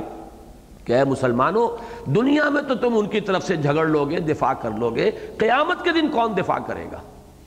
اور کون ان کا ذمہ دار بنے گا؟ تو یہ لفظ خیانت میں نے یہ چند مثالیں دی ہیں۔ منافقین کے لیے تو قرآن مجید میں آیا ہے متعدد بار، لیکن یہ کہ اس لفظ کا اطلاق اب ایک انتہا پر جائیے تو وہ بنتا ہے زنا اور بدکاری، ایک انتہا پر جائیے تو وہ کفر۔ واللہ عالم جو میری رائے ہے میں نے تفصیل سے آپ کے سامنے رکھ دی کہ اہل سنت کا یہ موقف بالکل صد فیصد درست ہے کہ جہاں تک وہ انتہا ہے، زناکاری والی، اس کا تو کوئی سوال نہیں ہے۔ انبیاء کے مقام اور مرتبے سے کوئی مناسبت نہیں ہے اس کی۔ اللہ تعالیٰ کی جو سنت رہی ہے نبی اور رسولوں کے بارے میں، اس کے ساتھ کوئی اس کا میل نہیں ہے، کوئی جوڑ نہیں جڑتا۔ دوسری طرف کفر کا معاملہ بھی اگرچہ اکثر ہمارے جو محققین ہیں، مفسرین ہیں، انہوں نے پھر اس کے مقابلے میں یہ رائے دی ہے کہ خیانت سے مراد در حقیقت یہ کفر ہے، وہ کافرہ تھی۔ تو میرے خیال میں کفر سریح اور کفر جو ہے کھلم کھلا اس کی بجائے نفاق بھی ایک درجے کا کفر ہے۔ ظال کا بے انم آمن سم کفر فتب اعلیٰ قلوب فملا یومنون فملا یفقہون۔ تو وہ بھی ایک طرح کا کفر ہے۔ تو اس معنی میں لفظ منافق کا اطلاق ان کے لیے زیادہ درست ہوگا۔ واللہ عالم اور ایک جو ہے لفظی مناسبت سے کہ وہ رازوں کو افشا کر دیتی تھیں۔ اس کا معاملہ جو ہے خاص طور پر حضرت لوت علیہ السلام کے بارے میں تو سراحت کے ساتھ روایات میں ملتا ہے، اور اس سورہ مبارکہ کے ساتھ اس کا ایک تعلق جڑتا ہے کہ ایک زوجہ محترمہ سے حضور صلی اللہ علیہ وسلم کی، ایک زوجہ محترمہ سے بھی یہ خطا ہو گئی تھی کہ حضور کا ایک راز تھا جو انہوں نے دوسرے کو بتا دیا۔ اب آگے چلیے، جو اصل مضمون تھا اس کو سامنے رکھیے۔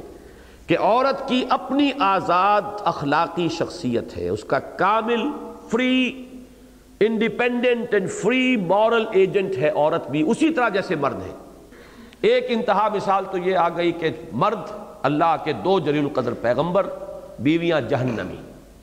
اب دوسری دو مثالیں ہی برعکس دی جا رہی وَضَرَبَ اللَّهُ مَثَلًا لِلَّذِينَ آمَنُوا امْرَأَةَ فرعون۔ اور اللہ نے مثال بیان فرمائی ہے اہل ایمان کے لیے فرعون کی بیوی کی۔ یہ فرعون کی بیوی ایک رائے یہ ہے کہ یہ بنی اسرائیل میں سے تھیں۔ اگرچہ فرعون کے گھر میں تھیں، ملکہ تھیں، لیکن تھیں بنی اسرائیل سے۔ اور یہ ظاہر بات ہے کہ اگر اسرائیلی تھیں تو وہ توحید اور دین حنیف جو ہے حضرت ابراہیم علیہ السلام کا دین، حضرت یعقوب، ان کے دین پر تھیں۔ لیکن ظاہر بات ہے وہ قوم محکوم تھی اور محکوم قوم کی کسی خاتون کو اگر اس وقت کے وہ جابر اور مطلق بادشاہ نے اپنے گھر میں ڈالا ہے تو اس کا اس کو اختیار تھا۔ تو اس اعتبار سے ایک رائے یہ ہے، بعض محققین اس کو نہیں تسلیم کرتے، بلکہ مانتے ہیں کہ وہ تھیں بھی آل فرعون ہی میں سے۔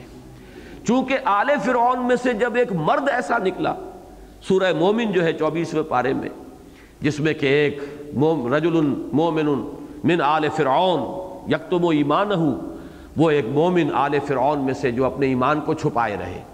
اب وہ چھپائے رہے صرف اپنی قوم سے یا حضرت موسیٰ سے بھی اس کی ہمارے پاس کوئی وضاحت نہیں ہے۔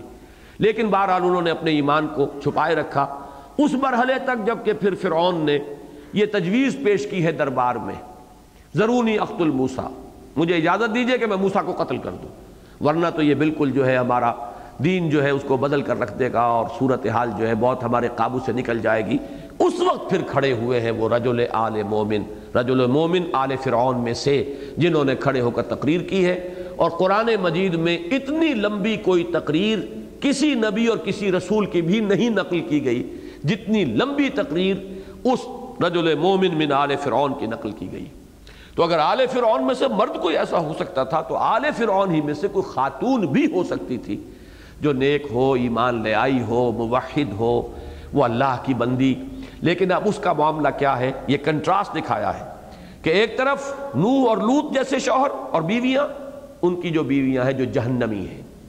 دوسری طرف فرعون جیسا دشمن خدا و رسول، خود جو خدائی کا دعوے دار، علیہ سلیم ملک و مصر کا نعرہ لگانے والا، اور وہ اس کے گھر میں جو ایک عورت ہے، ظاہر بات ہے، اس کا معاملہ اپنا ہے۔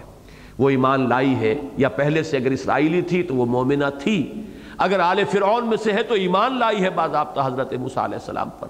اور پھر اس کی نیکی کا جو عالم ہے، اس کا نقشہ کھینچا جا رہا ہے۔ وضرب اللہ مثلا للذین آمنوا فرعون۔ ان کا نام آتا ہے روایات میں، قرآن میں تو نہیں ہے، آسیہ۔ آسیہ ان کا نام تھا۔ اس قالت، جبکہ اس نے کہا اپنے پروردگار سے، رب ابن لی اندک بیتن فی الجنہ پروردگار میرے لیے تو اپنے پاس جنت میں ایک گھر بنا لے۔ اس میں در حقیقت جو کیفیت ہے اس کو سمجھئے کہ محل میں ہے، ہر طرح کا عیش و آرام جو بھی میسر آ سکتا ہے، دنیا میں میسر ہے۔ لیکن وہ ایک ماحول کی جو عدم مناسبت ہے، اس سے اس درجے بیزاری ہے۔ یہ بیزاری ہے ایمان کی وہ علامت کہ اگر کسی غلط ماحول میں انسان پر یہ بیزاری نہیں ہے تو مومن نہیں ہے، اس کے اندر ایمان نہیں ہے۔ وہی حدیث جو امر بالمعروف اور نئی المنکر کے ضمن میں بارہا میں نے سنائی ہے، بلکہ وہ حدیث تو در حقیقت ہے ہی نہیں انل منکر کے ضمن میں۔ امر بالمعروف کا وہاں تذکرہ نہیں ہے کہ منکر کو کوئی دیکھتا ہے۔ تو ایمان کا اعلیٰ ترین درجہ تو یہ اگر طاقت ہے کہ اس کو قوت سے روکے۔ من رہا من کو منکرن فلیغیر ہو بیدی فیلم یستطع، اگر اس کی طاقت نہیں ہے۔ فب لسان ہی زبان سے تو اس کے خلاف اظہار رائے کرے، اس کی مذمت کرے۔ لوگوں سے کہے کہ یہ غلط کام ہے۔ فیلم یستطع اگر اس کی بھی استطاعت نہیں ہے فب قلبی تو دل سے، دل میں گھٹن ہو، دل میں ایک غم اور رنج ہو۔ بجائے وہاں کے عیش و آرام میں انسان لذت محسوس کرے، ایسے محسوس ہو جیسے یہ سانپ اور بچھو ہیں جو مجھے کاٹنے کے لیے دوڑ رہے ہیں۔ یہ کیفیت اندرونی جو ہے، یہ ایمان کا کم سے کم، اس لیے فرمایا ظال کا اضعف الایمان، یہ ایمان کا کمزور ترین درجہ ہے۔ اب ظاہر بات ہے، وہ خاتون ہے، عورت ہے۔ ایک وہ جن سے ضعیف سے تعلق ہے، وہ وہاں پر اختیار نہیں رکھتی ہیں، پوری قوم محکوم ہے۔ وہ قوت والے اگلے اوپر والے درجے تو نہیں ہیں ان کے پاس۔ لیکن یہ بیزاری اتنی شدید ہے کہ محل کا عیش و آرام جو ہے انہیں کاٹ کھانے کو دوڑ رہا ہے اور دعا کر رہی ہیں۔ خودکشی انسان کر نہیں سکتا، حرام ہے۔ موت کی آرزو کرنے کی بھی وہ اجازت نہیں ہے، اس لیے کہ اللہ نے دارالامتحان میں جب تک آپ کو رکھا ہے، آپ کو رہنا ہے۔ یہاں سے موت کی آرزو نہیں کر سکتے۔ زیادہ سے زیادہ حدیث میں آیا ہے کہ اجازت یہ ہے کہ ایک بندہ اللہ سے کہہ سکتا ہے، پروردگار، جب تک یہ دنیا کی زندگی میرے لیے دین اور دنیا کے اعتبار سے بہتر ہے، مجھے زندہ رکھ۔ اور اگر یہ زندگی میرے لیے عاقبت کے اعتبار سے بہتر نہیں ہے، تو پروردگار مجھے اٹھا لے۔ تو یہ تو کہہ سکتا ہے، لیکن یہ کہ موت کی آرزو، براہ راست موت کی جو ہے تمنا نہیں کی جا سکتی۔ اس لیے کہ وہ بھی مانن خودکشی کے درجے میں آ جائے گا۔ امتحان سے بھاگنا جو ہے وہ تو ناکامی ہے۔ لہذا رہنا ہے یہاں۔ لیکن طبیعت ایسی رہے جیسے کہ ان الفاظ میں آ رہی ہے، اس قالت رب ابن لی عندک بیتا فی الجنہ پروردگار میرے لیے تو تعمیر کر لے۔ اپنے پاس ایک گھر جنت میں وَنَجَّنِي مِن فِرْعَوْنَ وَعَمَلِهِ وَنَجَّنِي مِنَ الْقَوْمِ الظَّالِمِينَ اور پروردگار، مجھے نجات دے فرعون سے اور اس کے عمل سے، اور مجھے نجات دے ان ظالموں کی قوم سے یہ ہے وہ باطنی کیفیت کے جو ایمان کا لازمی تقاضا ہے۔ اس ماحول کے اندر آدمی ایسے محسوس کرے جیسے ماہی بے آب ہم کہتے ہیں محاورے میں۔ مچھلی جیسے کہ پانی سے باہر نکل کر تڑپتی ہے۔ اطمینان اور سکون اگر ہو گیا وہاں، تو یہ نفی ہے ایمان کی۔ یہی دوسری حدیث میں آیا۔ یہ حدیث ابو سعید خدری سے ہے، رضی اللہ تعالیٰ عنہ، وہ عبداللہ ابن مسعود سے ہے۔ وہ حدیث زیادہ ہمارے ہاں عام نہیں ہوئی ہے، ذرا طویل ہے۔ کہ ما بعث اللہ من نبی الى قومه اللہ نے کبھی کسی قوم کی طرف کسی نبی کو نہیں بھیجا۔ اللہ کا نفی ہے اصحاب و حواریون۔ مگر یہ کہ اس قوم میں اللہ تعالیٰ، جیسے ابھی ہم نے آیت پڑھی، دشمن کھڑے کر دیتا تھا، ایسے ہی اللہ تعالیٰ حواری اور اللہ تعالیٰ جانصار بھی عطا کرتا تھا، اصحاب عطا کرتا تھا۔ اور وہ حواری اور اصحاب کیا کرتے تھے؟ یا خزون بے سنت ہی و یقدون بے امری وہ اس کی سنت کو مضبوطی سے تھامتے تھے اور اس کے حکم پر چلتے تھے، اسی کے فیصلے کے مطابق عمل کرتے تھے۔ ثم انہو تخلف من بعدہم خلوف۔ پھر ان کے بعد نبیوں کے بعد ایسے ناخلف لوگ آ جاتے تھے۔ وہ ناخلف لوگوں کی دو باتیں بیان کی گئی ہیں کہ یقولون مالا یفعلون و یفعلون مالا یومرون کہتے تھے جو کرتے نہیں تھے اور کرتے وہ تھے جس کا انہیں حکم نہیں ہوا۔ فمن جاہدہم بیدہی فہو مومن تو جس نے بھی ان کے ساتھ جہاد کیا، اپنے ہاتھ کے ساتھ، طاقت کے ساتھ، وہ مومن ہے۔ ومن جاہدہم بلسانہی فہو مومن اور جس نے جہاد کیا زبان کے ذریعے، وہ مومن ہے۔ ومن جاہدہم بقلبہی فہو مومن کم سے کم درجہ یہ ہے، دل سے تو جہاد کرے۔ دل سے اس کے خلاف ایک نفرت جو ہے وہ برقرار رکھے۔ ایک گھٹن تو ہو۔ وہ کیفیت جسے اقبال نے کہا ہے کہ وائے ناکامی مت آئے، کارواں جاتا رہا اور کارواں کے دل سے احساس زیاں جاتا رہا۔ کم سے کم وہ درجہ تو نہ آ جائے کہ احساس بڑھ جائے انسان کا۔ تو یہ ہے اس کے بارے میں اس حدیث میں الفاظ آخری یہ آئے ہیں فلیسا ورا ازال من المان حبت و خردل۔ اس کے بعد تو ایمان رائی کے دانے کے برابر بھی نہیں۔ نفی ہے ایمان کے مطلق پہلی حدیث میں اضرف الایمان ہے، کمزور ترین درجہ۔ لیکن یہاں تو سراحت کر دی گئی کہ اس حالت میں تو ایمان رائی کے دانے کے برابر بھی نہیں۔ یہ دونوں حدیثیں نوٹ کر لیجیے، مسلم شریف کی ہیں۔ اور یہ بہت اہم ہے، ہمیں خاص طور پر ان دونوں حدیثوں کو مستحضر رکھنا چاہیے۔ یہ کیفیت ہے ان کی۔ وَضَرَبَ اللَّهُ مَثَلًا لِلَّذِينَ آمَنُوا امْرَأَتَ فِرْعَوْنَ اِذْ قَالَتْ رَبِّ ابْنِ لِي عِندَكَ بَيْتًا فِي الْجَنَّةِ وَنَجِّنِي مِنْ فِرْعَوْنَ وَعَمَلِهِ وَنَجِّنِي مِنَ الْقَوْمِ الظَّالِمِينَ۔ اب تیسری مثال جو آ رہی ہے، چوتھی بلکہ ہے، لیکن نوعیت تیسری ہے۔ ایک ایک نوعیت کی دو مثالیں تھیں، حضرت نو اور حضرت لوت کی بیویاں۔ اب دو ہی مثالیں مقابلے میں آئی ہیں، اہل ایمان، خواتین۔ جن کا کردار، جن کا اخلاق، جن کا اپنا معاملہ جو ہے، وہ اب ان کو دو حصوں میں تقسیم کیا۔ ایک وہ کہ جو انتہائی نامساعد ماحول میں ہے، فرعون کے گھر میں ہے، لیکن یہ کہ جو سورہ معدہ میں آیت آئی ہے، لا یضرکم من ضل اذا تم اگر تم خود ہدایت پر ہو، تو کسی بڑے سے بڑے گمراہ کی کوئی گمراہی تمہیں نقصان نہیں پہنچا سکتی، کوئی ضرر نہیں پہنچا سکتی۔ اس کی مثال ہو گئی حضرت آسیہ کی۔ اب یہ تیسری نوعیت جو ہے کہ خود بھی نیک سرشت ہو عورت۔ اس کے اندر اپنی ذاتی نیکی کا جذبہ بھی ہے۔ اس کے میلانات اپنے جو ہیں، وہ نہایت صالح ہیں۔ اور اسے نہایت صالح ماحول بھی مل جائے۔ یہ ہے نور علی نور کی مثال۔ یہ مثال ہے حضرت مریم کی۔ علیہ السلام فرمایا، و مریمہ مریمہ زبر اسی لیے ہے کہ ادھر حقیقت اسی کے تابع آ رہا ہے یہ۔ ضرب اللہ مثلا للذین آمنوا امرأت فرعون۔ امرأت فرعون پر یہ گویا کہ عطف ہو رہا ہے۔ وہ مریم ابنت عمران اللتی احسنت فرجہا۔ حضرت مریم کا معاملہ ذہن میں رکھیے۔ خود نہایت نیک، صدیقہ، طبیعت کی نہایت صالح، جیسے ابو بکر، جیسے عثمان غنی رضی اللہ تعالی عنہما۔ طبیعت کی نیکی جو ہے پوری بھرپور شدت کے ساتھ موجود۔ پھر انہیں گود ملی حضرت زکریہ کی۔ کفلہا زکریہ۔ ماں وہ تھی کہ جنہوں نے ابھی یہ پیٹ میں تھی کہ اللہ کو نظر پیش کر دی تھی۔ نظر تو لکا معافی بطنی محررن فتقبل منی۔ پروردگار میرے پیٹ میں جو بچہ ہے، میں نے تجھے تیری نظر کیا۔ اور یہ گویا کہ وہ امید میں تھی کہ بیٹا ہوگا۔ تو جو ہیکل ہے، مقدس ہے، اس کی خدمت میں رہے گا۔ زندگی اسی کام کے لیے وقف ہو جائے گی جو ان کے ہاں اس وقت کا ایک رواج تھا۔ تو وہ تو اسے اللہ کی نظر کر رہی ہے، بیٹا سمجھ کر ہو گئی بیٹی۔ لیکن اللہ نے فتقبلها ربها بقبول حسن. اب اللہ تعالیٰ نے وَأَنبَتَهَا نَبَاتًا حَسَنًا وَكَفَّلَهَا زکریہ اللہ تعالیٰ نے پھر جو ان کی پرورش کی ہے، حضرت زکریہ جیسے درویش، اس وقت وہ چیف پریسٹ بھی تھے، کاہن بھی تھے جو ان کا مذہبی عہدہ ہے، اور اللہ کے نبی بھی تھے۔ تو ان کی کفالت میں، ان کے آغوش تربیت میں، یہ جو ہے نور علی نور ایک شخصیت ہے جو پروان چڑھ رہی ہے۔ اب ان کی شخصیت کے لیے تین چیزیں یہاں آئی ہیں۔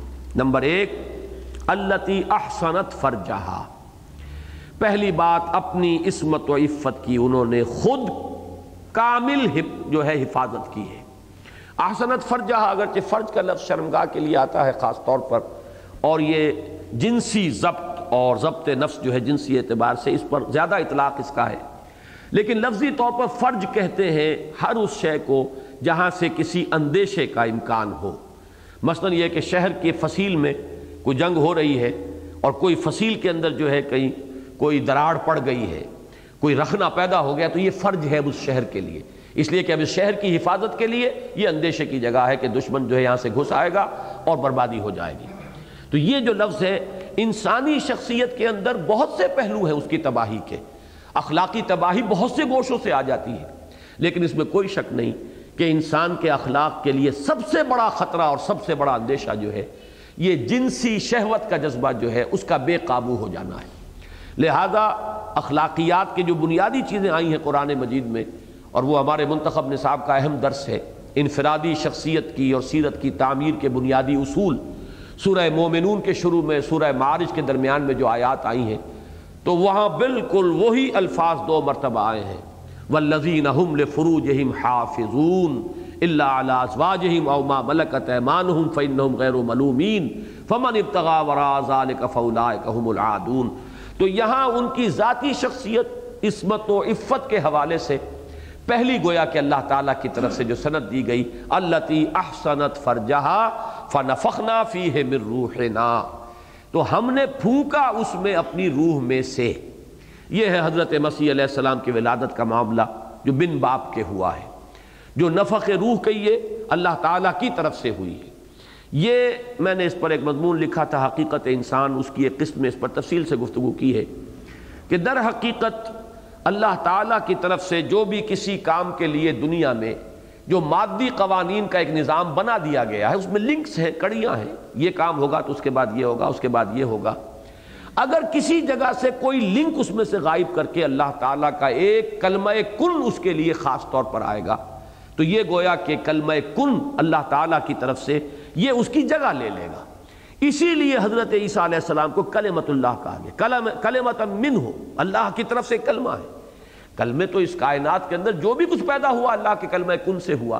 لیکن خاص طور پر حضرت مسیح کو کلمت اللہ اس لیے کہا گیا ہے کہ ان کی پیدائش کے سلسلے میں جو حصہ باپ کی طرف سے ہوتا ہے، عام قانون طبی کے مطابق، وہ اللہ کے خصوصی امر کن کے ذریعے سے وہ حصہ پورا ہوا ہے۔ اسی کو قرآن مجید کہتا ہے، چونکہ امر ہی روح ہے۔ قل روح من امر ربی۔ لہذا اسی کو تعبیر کیا جا رہا ہے فخنا فی من روحنا۔ اب تیسری بات ان کے بارے میں، بلکہ دوسری کہیے وہ صدقت بے کلمات رب و انہوں نے تصدیق کی اپنے رب کے کلمات کی اور اس کی کتابوں کی۔ اپنے رب کے کلمات کی تصدیق، یہ آپ کو معلوم ہے کہ سورہ مریم میں بھی اور سورہ آل عمران میں بھی تفصیل سے جو فرشتوں نے جو باتیں کہی ہیں حضرت مریم سے، اب ظاہر بات ہے کہ ایک بات یہ بھی ہو سکتی تھی کہ حضرت مریم یہ سمجھتی ہے کہ یہ کوئی بدرو ہے، کوئی جن ہے، کوئی شیطان ہے۔ لیکن یہ وہی فطرت کی صلاحیت ہے۔ اس کی اپنی سلامتی پر برقرار رہنے کی ایک علامت ہے۔ جیسے کہ حضور کے پاس اب وہ فرشتہ جب آیا ہے، جبرائیل آئے ہیں غار ہرا میں، تو حضور کے لیے یہ بھی امکان تھا کہ پتہ نہیں وہ آپ سمجھتے کہ یہ کوئی بدروح ہے، کوئی جن ہے، کوئی خبیص روح ہے، کون ہے، مجھے دھوکہ دینے آیا ہے۔ یہ در حقیقت فطرت کی وہ صلاحیت ہے جو پہچانتی ہے، جس کو کہ ایک جگہ پر کہا گیا، ما کذب الفؤاد مارا جو کچھ دیکھا، دل نے جھٹلایا نہیں۔ دل نے اس کے خلاف نہیں کہا کہ یہ کوئی بات جس کو ہم کہتے بھی ہیں، فارسی کا ایک شعر ہے آنچمی بینیم ببیداری سی یارب یاب خواب، ایک شخص ہو جاتا ہے کہ جو کچھ ہم دیکھ رہے ہیں، یہ کوئی حقیقت ہے، یہ خواب دیکھ رہے ہیں۔ لیکن وہ جو ایک اعلیٰ شخصیت، جن کی روحانیت بیدار ہو، جن کی فطرت جو ہے اپنی صحت اور سلامتی برقرار ہو، ان میں وہ استعداد ہوتی ہے کہ وہ پہچانتے ہیں کہ یہ بات اللہ کی طرف سے ہے۔ یہ کوئی شیطانی القاع نہیں ہے۔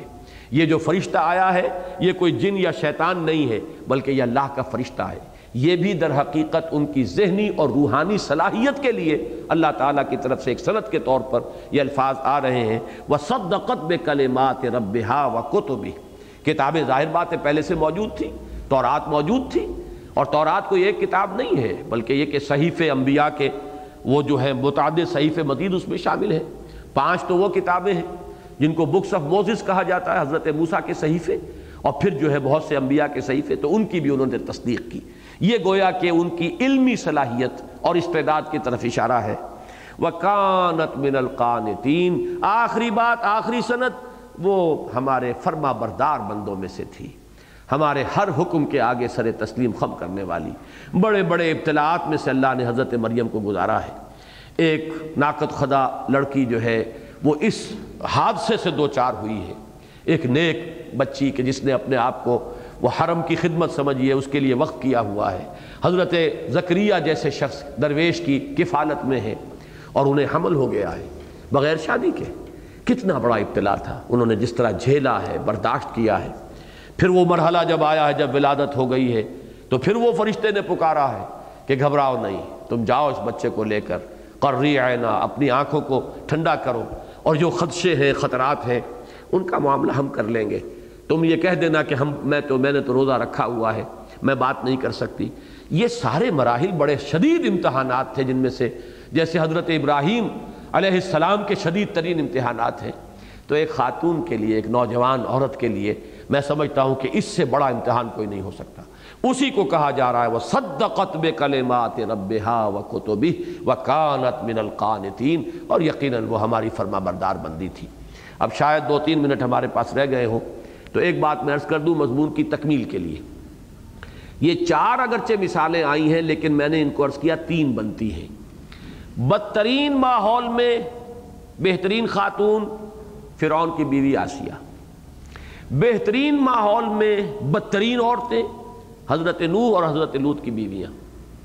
بہترین ماحول میں بہترین نور علا نور کی مثال حضرت مریم۔ اب ایک کونا خالی رہ جاتا ہے۔ اور وہ ظلمات بعضها فوق بعض۔ خود بھی کسی کی اندر کجی ہو، زیغ ہو، پستی ہو طبیعت کے اندر، اور شوہر بھی ویسا ہی مل گیا ہو۔ ایک تو کوئی کڑوا کریلا اور پھر وہ نیم چڑھا ہو۔ اس کی مثال نور علا نور کے بالمقابل ایک مثال آنی چاہیے ظلمات بعضها فوق بعض۔ جیسے کہ سورہ نور کا جو پانچواں رکوع ہے، اس میں یہ دونوں الفاظ آئے۔ نور علا نور اور ظلمات بعضها فوق بعض۔ کنٹراسٹ تبھی مکمل ہوتا ہے۔ یہ چوتھی مثال جو ہے یہ ہے ابو لہب اور اس کی بیوی ام جمیل۔ ام جمیل خود انتہائی بغض رکھنے والی حضور کے ساتھ صلی اللہ علیہ وسلم۔ انتہائی دشمن، انتہائی مخالفت کے اندر تیز۔ اور پھر اسے شوہر بھی ملا ہے تو ابو لہب۔ یا یوں کہیے کہ ابو لہب کو بیوی ملی ہے تو شوہر۔ یہ جو ام جمیل، یہ جو ہے وہ در حقیقت، یہ جو یہاں ایک یوں سمجھیے کہ خلا ہے، مضمون کا، اس کو پر کیا ہے صورت الحب نے۔ اور اس میں خاص طور پر جب نمایاں کیا گیا، تبت یدا ابی لہبی و تب، ما اغنا عنہ مالہ وما کسب سیسلا نارن ذات لہب وامراتہ حمالت الحطب فی جیدہا حبل من مسد۔ یہ ہے ظلمات بعضها فوق بعض۔ یہ ہے نور علی نور حضرت مریم۔ بدترین ماحول میں بہترین خاتون حضرت آسیہ بہترین مردوں کے گھر میں بدترین جہنمی خواتین، وہ ہے بیویاں حضرت نور حضرت لوت کی۔ اور اصل مضمون کیا ہے کہ عورت ایک مکمل انڈیپینڈنٹ آزاد اخلاقی شخصیت کی حامل ہے۔ اس کا اپنا اخلاقی معاملہ ہے۔